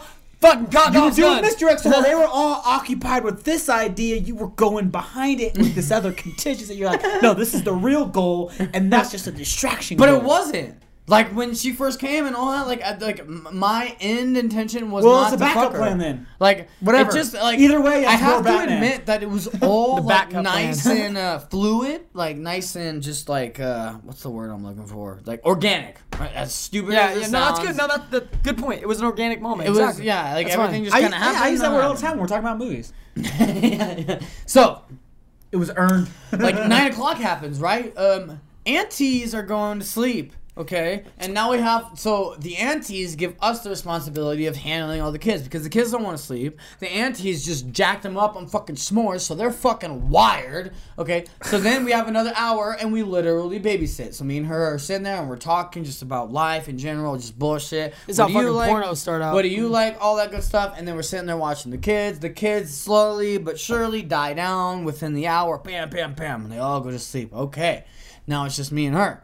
All right, now we start fucking around. Now we start taking shots a Wait, little well, bit. how did- oh, now you start drinking. No, no, You no. didn't Now we start around, really yeah. drinking because before, like you were casually drinking, you know, as you drink around the family, you don't want to be Yeah, the ooh, drunk one uncle. beer. Oh my God, this is so much for me. well, I just don't want to be the drunk. I'm not used to this. I don't drink. Like, oh my god, look Really? at your uncle. He's so drunk. You don't want to be that guy. No, I want to be the cool uncle. I want to be the uncle that everyone wants to come around. Everyone My uncle like, can handle his booze. My Yeah, uncle- not the touch uncle Uncle Chris. like that. not the touch uncle. Uncle Chris. I'm Oh, Uncle Chris. Oh, wow. Uncle Smith. Yeah, exactly. Uncle Smith, you're okay with Uncle Smith. Don't I'm go there. Uncle Uncle Chris, George. not Uncle Chris. Exactly, exactly. Exactly what I was going for because this was like a family thing. This wasn't a like, oh, this is all my friends. How I how we have been doing it. How I'm used to doing. How we get wasted. You were being more responsible. wasted. Yeah, I was Acting trying to like be an adult at a young age. You were were setting be- an yeah. example. I was Yeah. trying to be a fucking You were trying to be more adult. This is the Yeah, first time. I was actually like with my aunt. Like my uncle wasn't there. Like I was the man of like the camper or whatever. I had to do the barbecue. I had to uh, get the firewood, all that stuff. So I felt like manly, all that crazy. That's stuff. why so, everyone wanted to fuck you because you were the caveman of the fucking goddamn group. So, anyways, um, we I'm the finally- man of we this get the bed, beach. get the kids to bed, and then uh, we're, we're by the campfire. Everything's going good, right? All right. We're a couple shots deep now. We got drinks in our hands, and then we start talking about sex. And I'm talking about freaky sex. She's talking about romantic sex, and I'm like, okay, I'm gonna divide the middle. I'm Ain't that go, how it goes? So what do you like? And that's where I went. Like I, I I can't remember exactly how I started, how she started, but I do remember that I was talking about freaky stuff. She was talking about like moderate stuff, and then I split the difference. Yeah, yeah, I was like, okay, middle. so what what do you prefer? Good job. And then we went in and started talking about sex and all that. We had a great sex talk, but so far there's been no contact, no like oh holding hands, no like attempted kisses, nothing. but It's she's been- wet, guaranteed. but both of us are feeling each other. Both you guys I'm are wet, hard bro. as a rock. I'm sure she's wet. All that good probably stuff. hard as a rock, too. But we were both with our parents. We weren't. We weren't out here on like oh we're about to.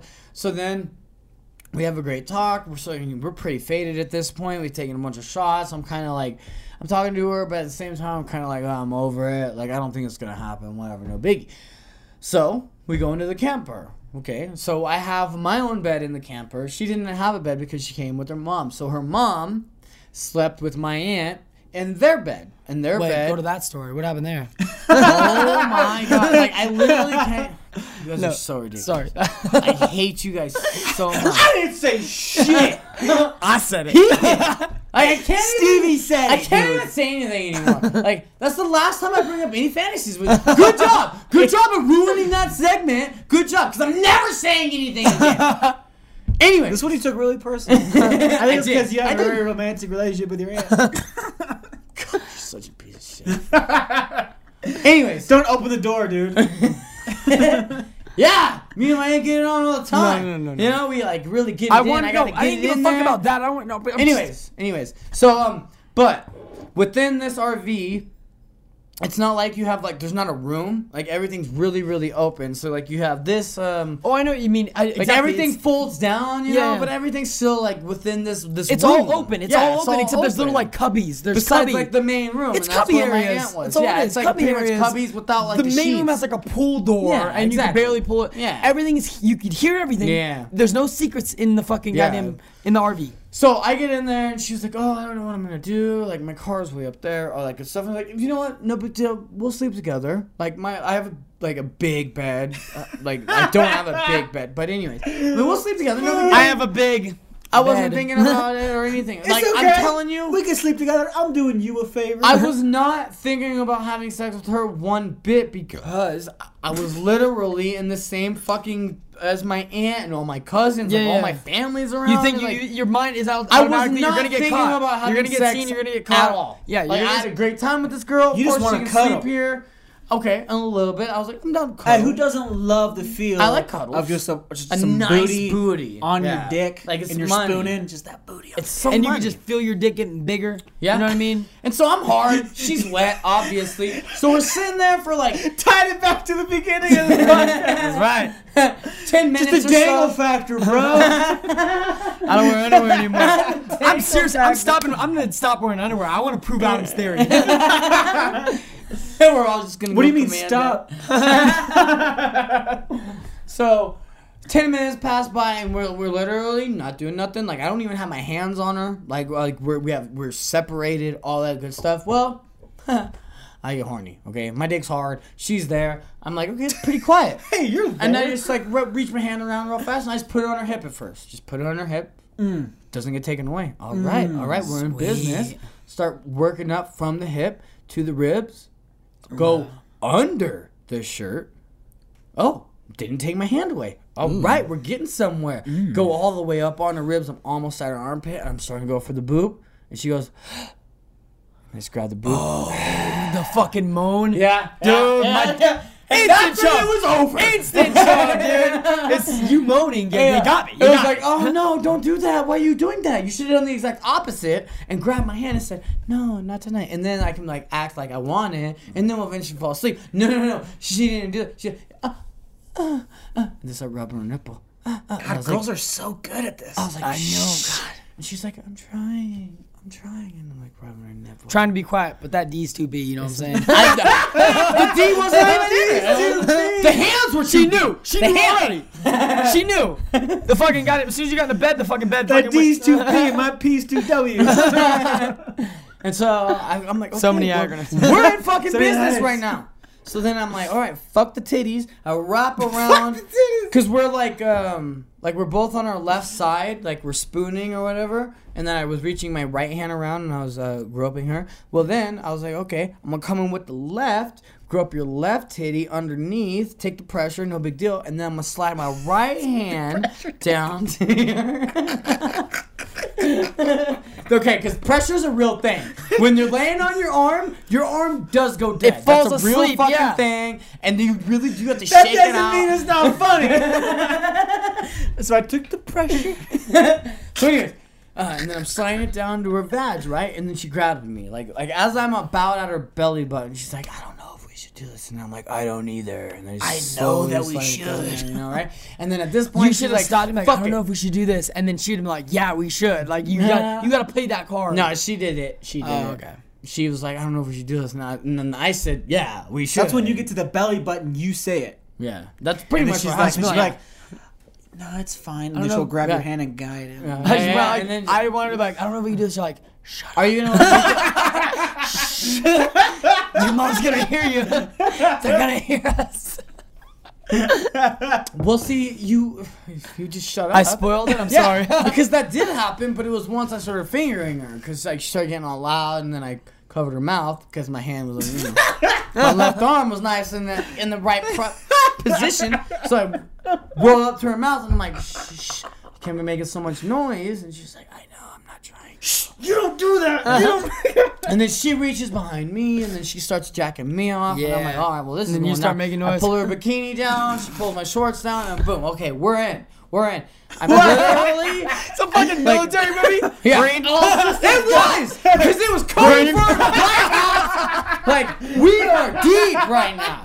Like, I'm not Captain even, fucking Philip Smith and shit. I'm not even getting full dick This in is my there. pussy now. Yeah, yeah. No full dick extension, nothing. Like I'm like I'm I'm I'm a little kid full again. dick I'm like, oh no, like oh no, we're having sex, and like so right across from me, there's literally a bed that my little cousin and whoever are on, and then on top of that little bed, there's another bed, and then on the right side, there's another bed. So there's literally six people around us.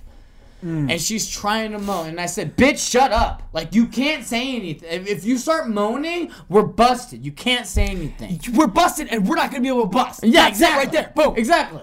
That's exactly like I, I, I said that, but I whispered it. Moan okay? Was like- quietly in your own head. so I'm fingering her, and I'm like going down. I'm, I don't have my fingers in her yet. I'm just rubbing around. I'm like, you have to. And doing all that stuff, right? I said we we have to No, be quiet. this is so much fun. It's so good. It's so she's fucking reading that. quoting Ted Bundy and shit. It's moving around. you have to be quiet now. She puts it in, and it's like, oh, just a tip, right? And then every time I like try to like get it in there, like she's going away from me because I.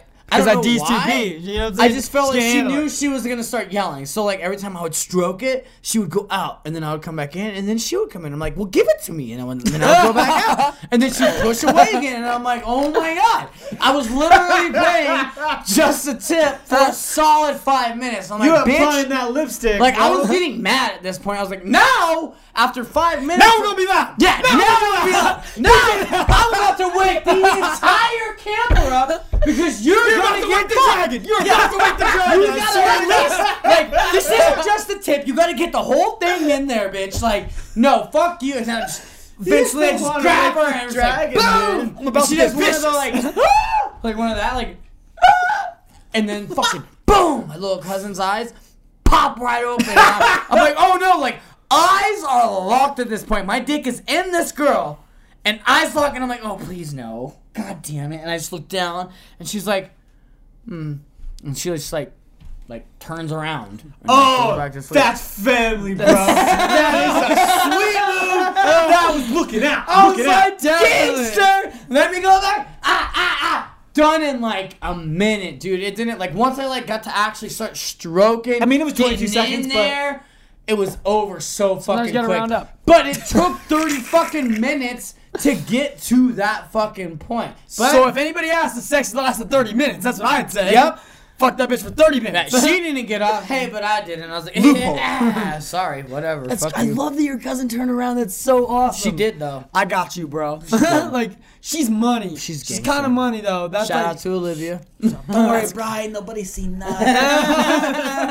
Because I was like this, like, like if you could see me right now, like it was like just straight worried face, like, please don't bust me. And like Olivia just knew, she was like, you're a piece of shit, but it's okay. Just turned around, went back to sleep. I got you, fam. Yeah, that's such a good Super story, gangster. dude. That's, but that's that was super. that should have went sneaky, last. That's yeah. the best story. That was amazing. Fuck, that's so good. I should go last with the sex because I got the good sex story. Uh-huh. Oh, oh, really? yeah, I'm coming in hot. Only one with good sex. Fucking stories, huh? STB, motherfucker. Story's too bomb. You know what I'm saying? you can't be having me go first. Stories too. How you gonna follow this? How you gonna follow me? We have to do that every time with Adney, so like we've gotten it down. Like, Yeah, we, yeah, we yeah. figured it out. Throw me in the middle. My shit's mediocre. Mediocre. I'm gonna go next. All right. I'm gonna end it with Stevie because he's probably got a good one because he thought of the topic. He probably has a great one. Not really. I mean, kind of. Oh, thanks for letting down the listeners. yeah, don't, don't do that. Don't let them. yeah, don't do that. Don't listen. Don't let down the listeners.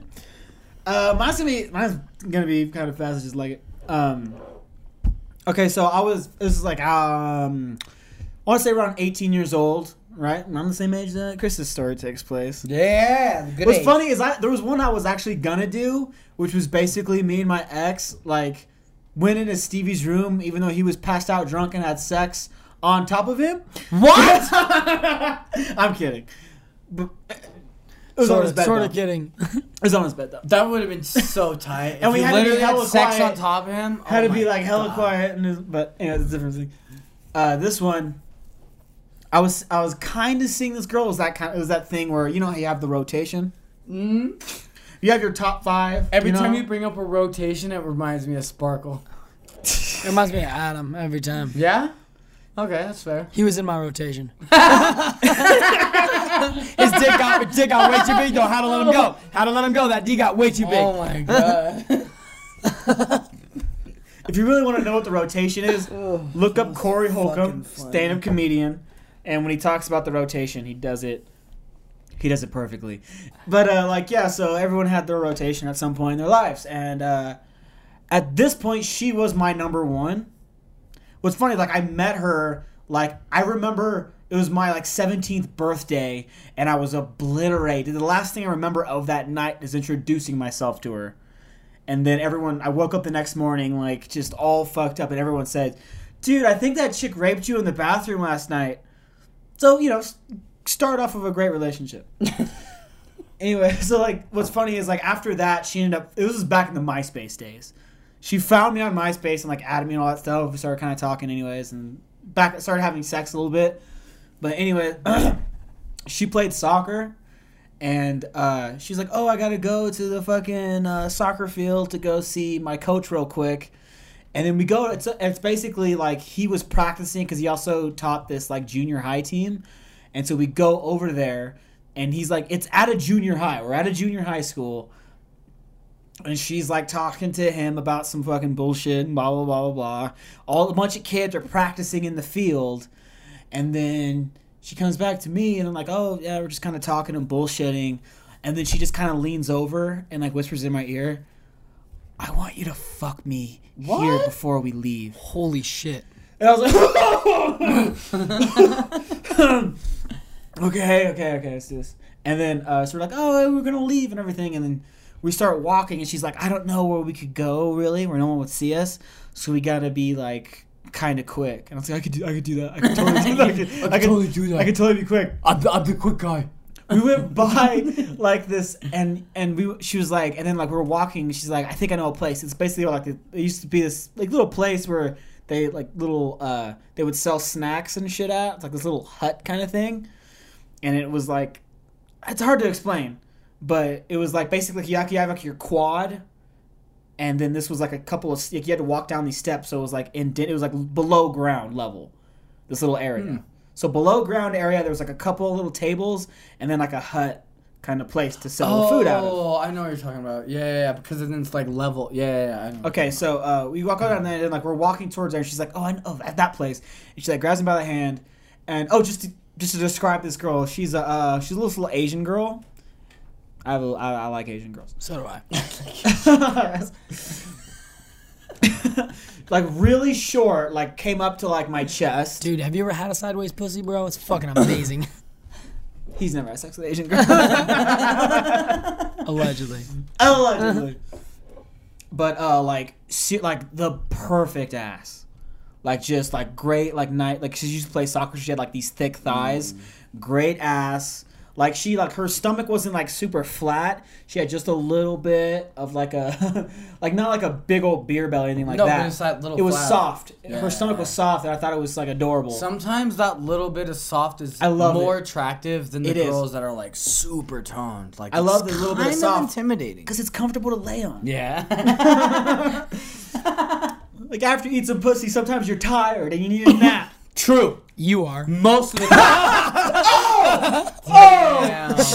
Oh! wow! Shots fired. That was a heater. That was a good one. Damn, that was a good one. I can't even Oh, that was good. That was good. But anyways, so she also like she had like uh just nice tits. They weren't like they were like like that girl you you explained. Like that was the how I would explain her boobs too. Word. And like just really cute face, awesome, fucking like one of the coolest fucking people ever. Especially since the fact that she proposed this idea. She's way more Batman than you at this time. And, and like I remember like she was wearing like this like she was wearing like a button up flannel shirt and these really like like those fucking Daisy Duke jean shorts. And like while she's like she has me by like the wrist and she's pulling me towards that little place I told you about and she's like, I bet you I don't have to take off these shorts. What? I was like, you stole that line from a movie. Didn't you? That's what I was thinking. I'm pretty sure she did. But here's the thing. Just saying, fucking with shorts, not fun. Like, cause you can always They, feel they the grind pant. the dick. Yeah, they gr- grind the like, fucking No matter how. your like- guys's. Well, then you got oh. small dick, bro. yeah, I said it. I said it. I'm a piece of shit. Whatever. I'm not trying to bag on you. I'm just saying. But that's For just made of me- steel, homeboy. Doesn't yeah, bother maybe him. it's just Batman. It's not a made of Batman skin. Penis. It's not made of skin. Yeah, he has a don't cloak. get hurt. cloak dick. It's cloak dick. he only has he has leather around the shaft. The tip feels all the feels Oh, everything. m- way more sense. Leather shaft. more It's a sense. Batman dick. It's a Batman dick. It's hiding in the The fuck is shadows. it's hiding in her shadows. No, so like that's that's the thing is like she fucking like basically she leans up against like I told you it's like below ground Right, level so it's right. like surrounded by like the cement wall kind of thing so she leans up against it and then So like wait, you guys didn't actually like go in the concession stand or anything? Or you guys oh no you just could you have to like it? climb through the little window Oh, okay. space Alright. so we're out in the open so if you walk by yeah, you'll like see you're it out in the okay. That's why we had to be sneaky it's not sneaky. You guys got caught probably. Didn't- No one just didn't say anything. you you had a secret guy over there Solid jacking point. off. solid point I've got some great sneaky hand jobs. speaking of solid points so she she like leans. That's a good one. I don't. I didn't even understand the joke. Because it's all. I know, you haven't been laughing this whole time. Uh, she leans up against the wall and like she like drags me in and like she starts making out with me. She starts unbuttoning her shirt. So her tits are out. Like she wasn't even wearing a bra. The tits are out. And then those are fun. But then like What a good kid.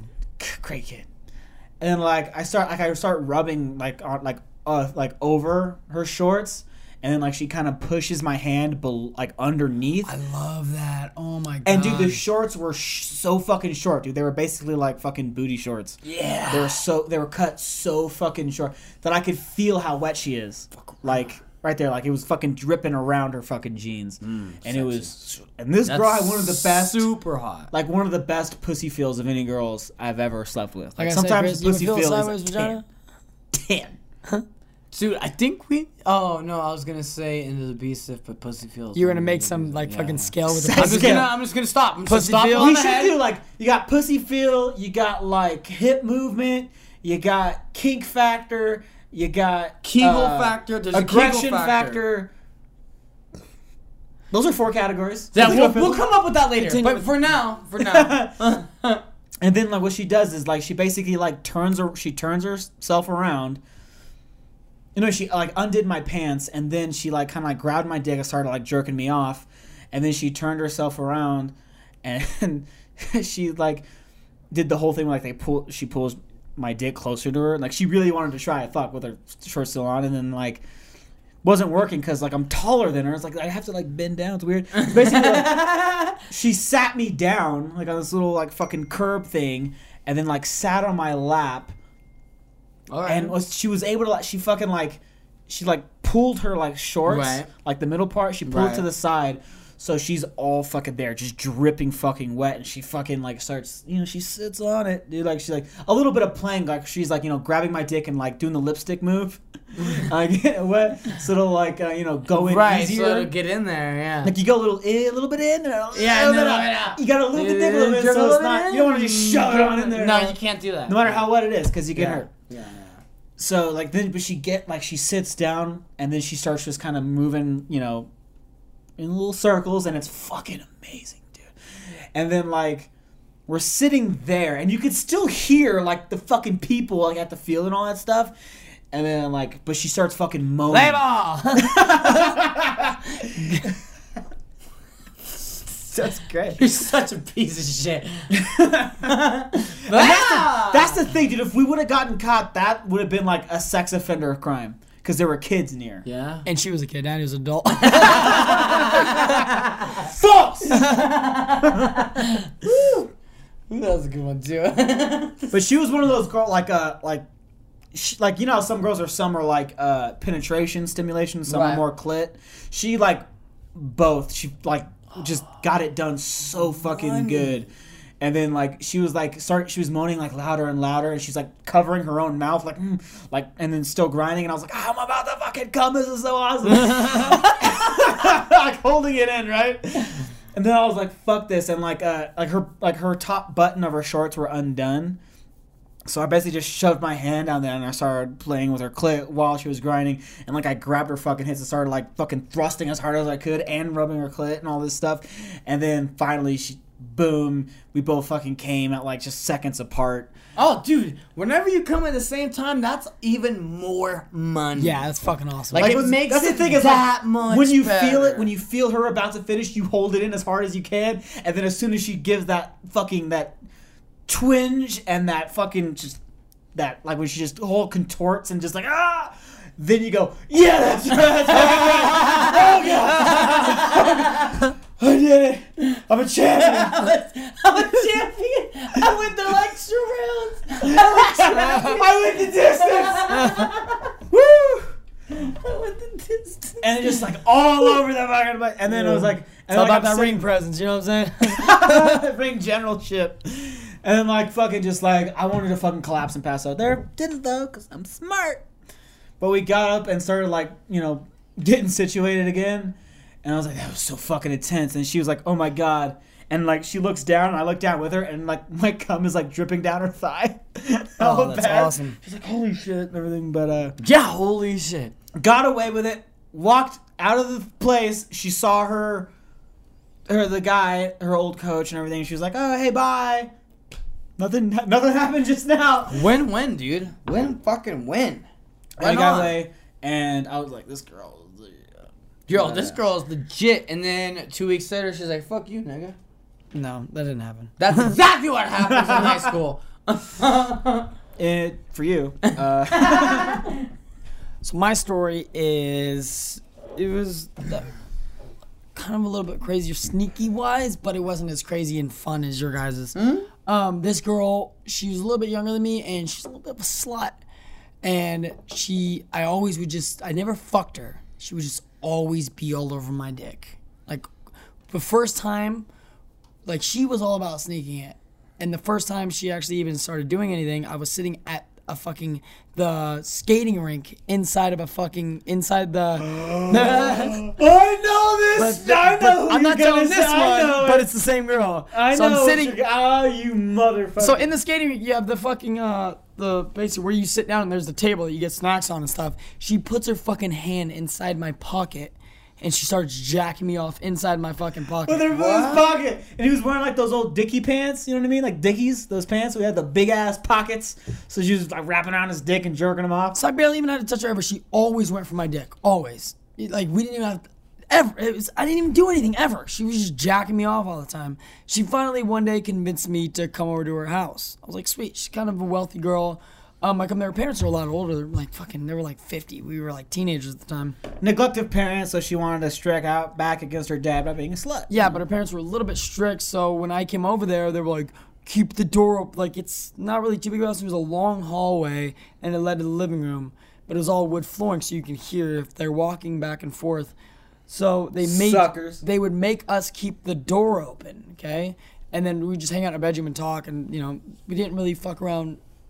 Like the first couple times I went over there, we didn't really fuck around, but this time, door still open, same same routine, door open, parents are down the fucking hall, and then she tells me, "Let's fuck around." I was like, I'm not, "Your parents are fucking out there." She's like, "I don't give a fuck." She's like, "Just So she, you already knew this girl previously? All that good stuff? yeah."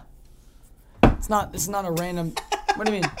I was trying to put it away. I was, I was just- uh, is it a random? Uh, Are, I never said it was random. I mean, sneaky sneaky doesn't have to be random. nah, I'm just asking. I'm just asking. Yeah. So we- we're sitting there at the fucking sitting there in the bedroom, and she tells me, "Get on top of my chest," and I'm like, "What?" And she's like, "Just trust me." So she lays down. She fucking makes me. Did you already explain how you got to her room? I said, "We." I've already. Yeah, I told. I already said. I've Just been- revise it for me. I was. I'm sorry. I re hit me up. Just, just give me a quick little revisal. Just give me a quick little revisal. Okay. Basically, she told me to come over to her house. Okay. I went over to her house And you already knew this for the girl? first. Yeah.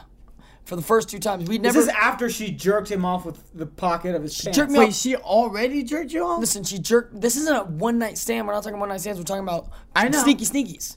I know. This one. he she- knows the Okay. topic she jacked isn't me about off that. at the. She jacked me off literally at the skating rink. Uh, She. I'm sitting there at the skating rink. I didn't realize these were two different days. I got the whole skating rink story. I didn't realize it was gonna be like. So, so you got jacked girl. off at the skate. Did you come? no. Okay. She jacked me off so in my just pocket. for like a minute. She's like, She jacked so- me off for a Wait, while, Wait, how did that situation even happen? She just put her hand in my pocket, started jacking me off. When I'm sitting there eating What's funny? nachos What? with people Her at the friend table. tried to do the same thing to me, but I was wearing jeans because jeans have jeans have smaller pockets. Didn't work. Well, you're trying to tell me. Wait, no, hold on. I think this story is better than the story you're about to tell.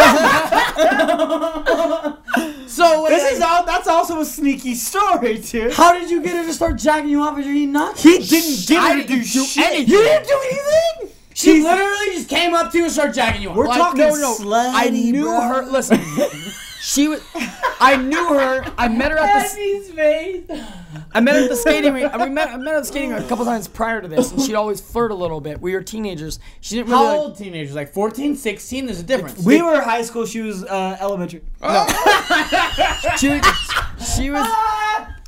She was in eighth grade. I think I was a sophomore. No, no, younger than that. Whoa, we didn't say no, we were in junior high. We were in junior high. Oh, we were? We were in eighth grade. Oh yeah, we were in eighth grade then. She was. Damn, this is back Maybe she was in sixth grade. She was in coming in sixth eighth grade. grade? No, dude, she was not that much younger. Wait, hold on, hold on. You guys had white That's only two semen in eighth grade. You guys had white semen in eighth grade. I can remember distinctly. You got in eighth white grade. semen? I never I specified the white color of my semen. semen. So hold off. I had assumed. cl- Clear I semen. I had clear semen, bro. Okay, I had clear semen too. wait. we never even said the word semen. And you're no, wait, you guys are saying you had white semen? No, we never said that. You're right. Sick. We're in, we're, Touche. we're in eighth grade. She's the, she's in seventh. Oh, grade. I'm the sick fuck. At least my cum's white. You guys are bringing up clear cum. We're going way back. Way. Listen, yeah, man, he wanted to take the time machine. back. So she, we met at the skating rink a couple Okay, different okay, times, okay? okay, And then we're sitting there at the fucking bench with the table. I'm in eighth grade. I think she's in seventh grade at the time. And she randomly puts her hand in my fucking pocket jacking you and just starts jacking me off. No, like sexual tension. No, nothing. Yeah, there's a little flirty back and forth, I said, but there was never. you made it sound she like never it but was went for it. nothing. there's a big leap between let's hold hands and do the skate thing to, oh no, I'm gonna grab your I'm gonna DH. jerk I did your hold dick hands with with her your skating pocket. it was, you know, they do the couple skate. We did that a couple times, just held hands and skated, and then Alright. she instantly went to jacking me off underneath the table with my ha- her hand in my, my kind of pants. girl right there. Does she have chlamydia? Probably no. Just for perspective. per, for perspective, okay? Her like best friend that I fooled around with, like years later, like fucked an entire uh, football team. And also, like around that same time, years later, the girl that he's telling a story about called our grandpa's house and was like, "Hey, is Stevie there?" And I was like, "Ah, nah, he's not. He's just doing a thing." And she goes, "Oh, that sucks. Do you want to fuck?" What? What? Yeah. and also the girl that he said the fucked the football team, I fucked her at a park randomly. Just I've never met she- these type of girls. She hit me up online. You guys? No, no, no, no. Wait, hold she hit me up online and she said, Hold "Why on. don't you come meet me at this You need to park?" we knew realize- her sister, older sister. Oh yeah. These Oh, type of yeah, I, girls-. I follow her older sister now it's online. Really? Not These as hot as type of girls yeah. only exist in places like Sacramento and like really big cities.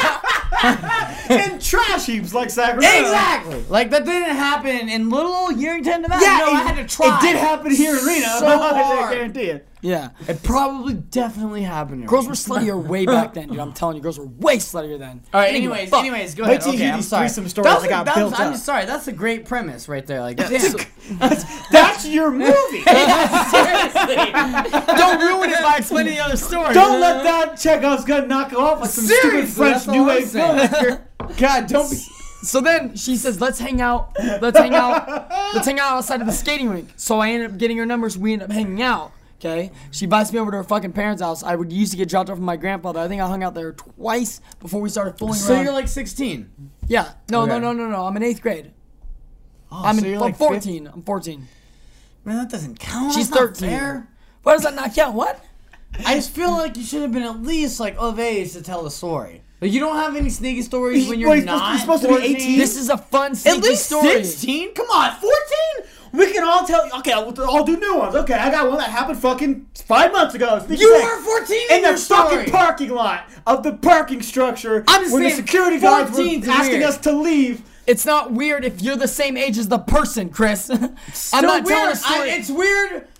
Just okay. You're making it weird. No, no, not true. Because if we were all parents right now, we would be really conflicted on telling stories if we all had fucking daughters, because we would have to think about our You're daughters telling a sex having story sex about a at fucking 14. preteen. That's all I'm saying. It's a- fine that your story's at 14. Okay, whatever. I was just wondering, maybe you had one that wasn't at 14. Sneaky stories are usually when you're younger because you have you live with parents. I've literally Or you're have around parents. sneaky stories at 27. Where you at, bro? I guess I guess I got one five months ago that happened in the parking structure at work. But it's more sneaky when you can get in trouble as a kid. You're, it's more Mine sneaky. was I could have got in trouble by work and the law. Touche.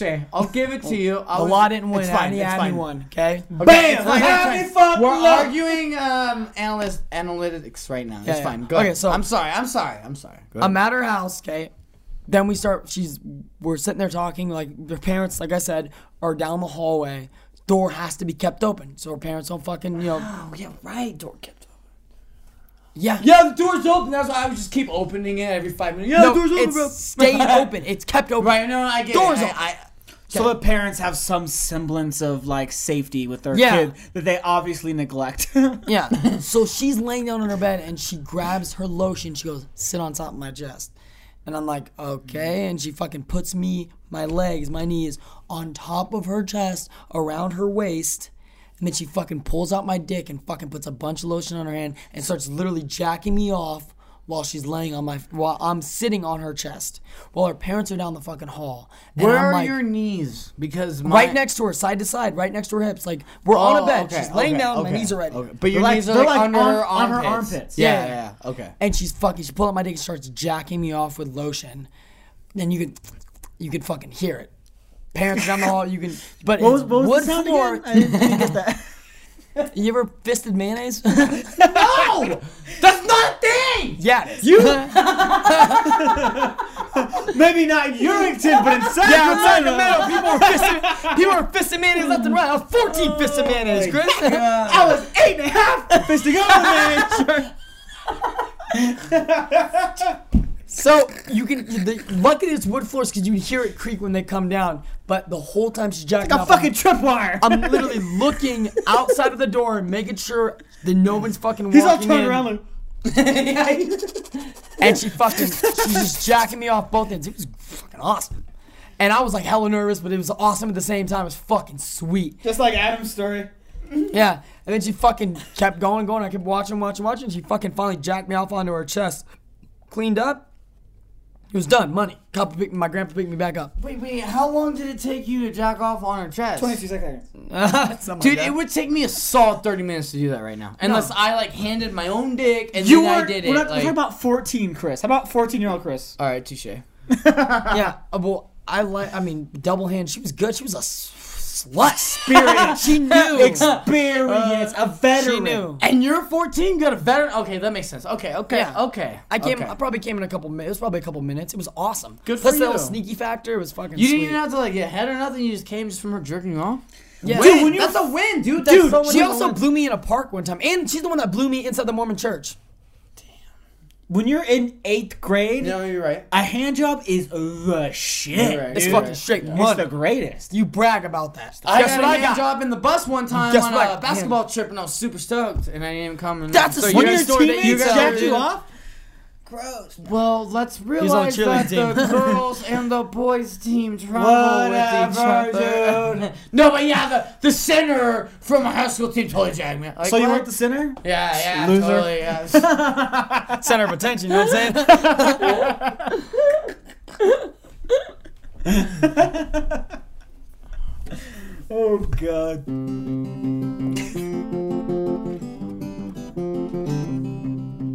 Go me, gonna jack me off.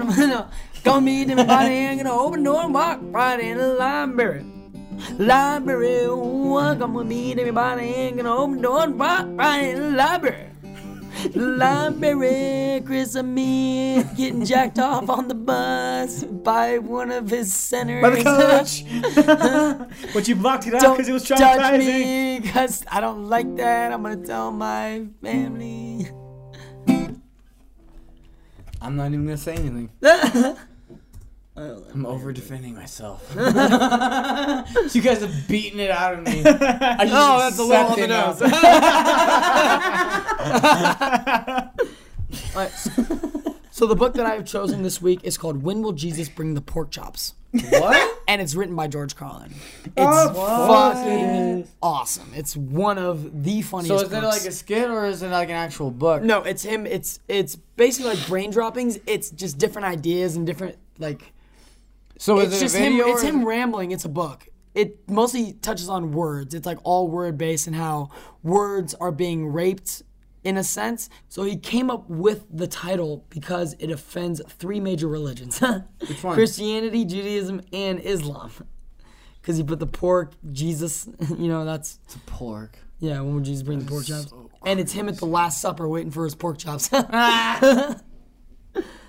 um, so it's the fourth book written by George Carlin. So this book, for the most part, written in the same style of Carlin's other books, but with some notable thematic differences. In general, the tone of the book is darker and more critical than his previous books in terms of its outlook on politics and society.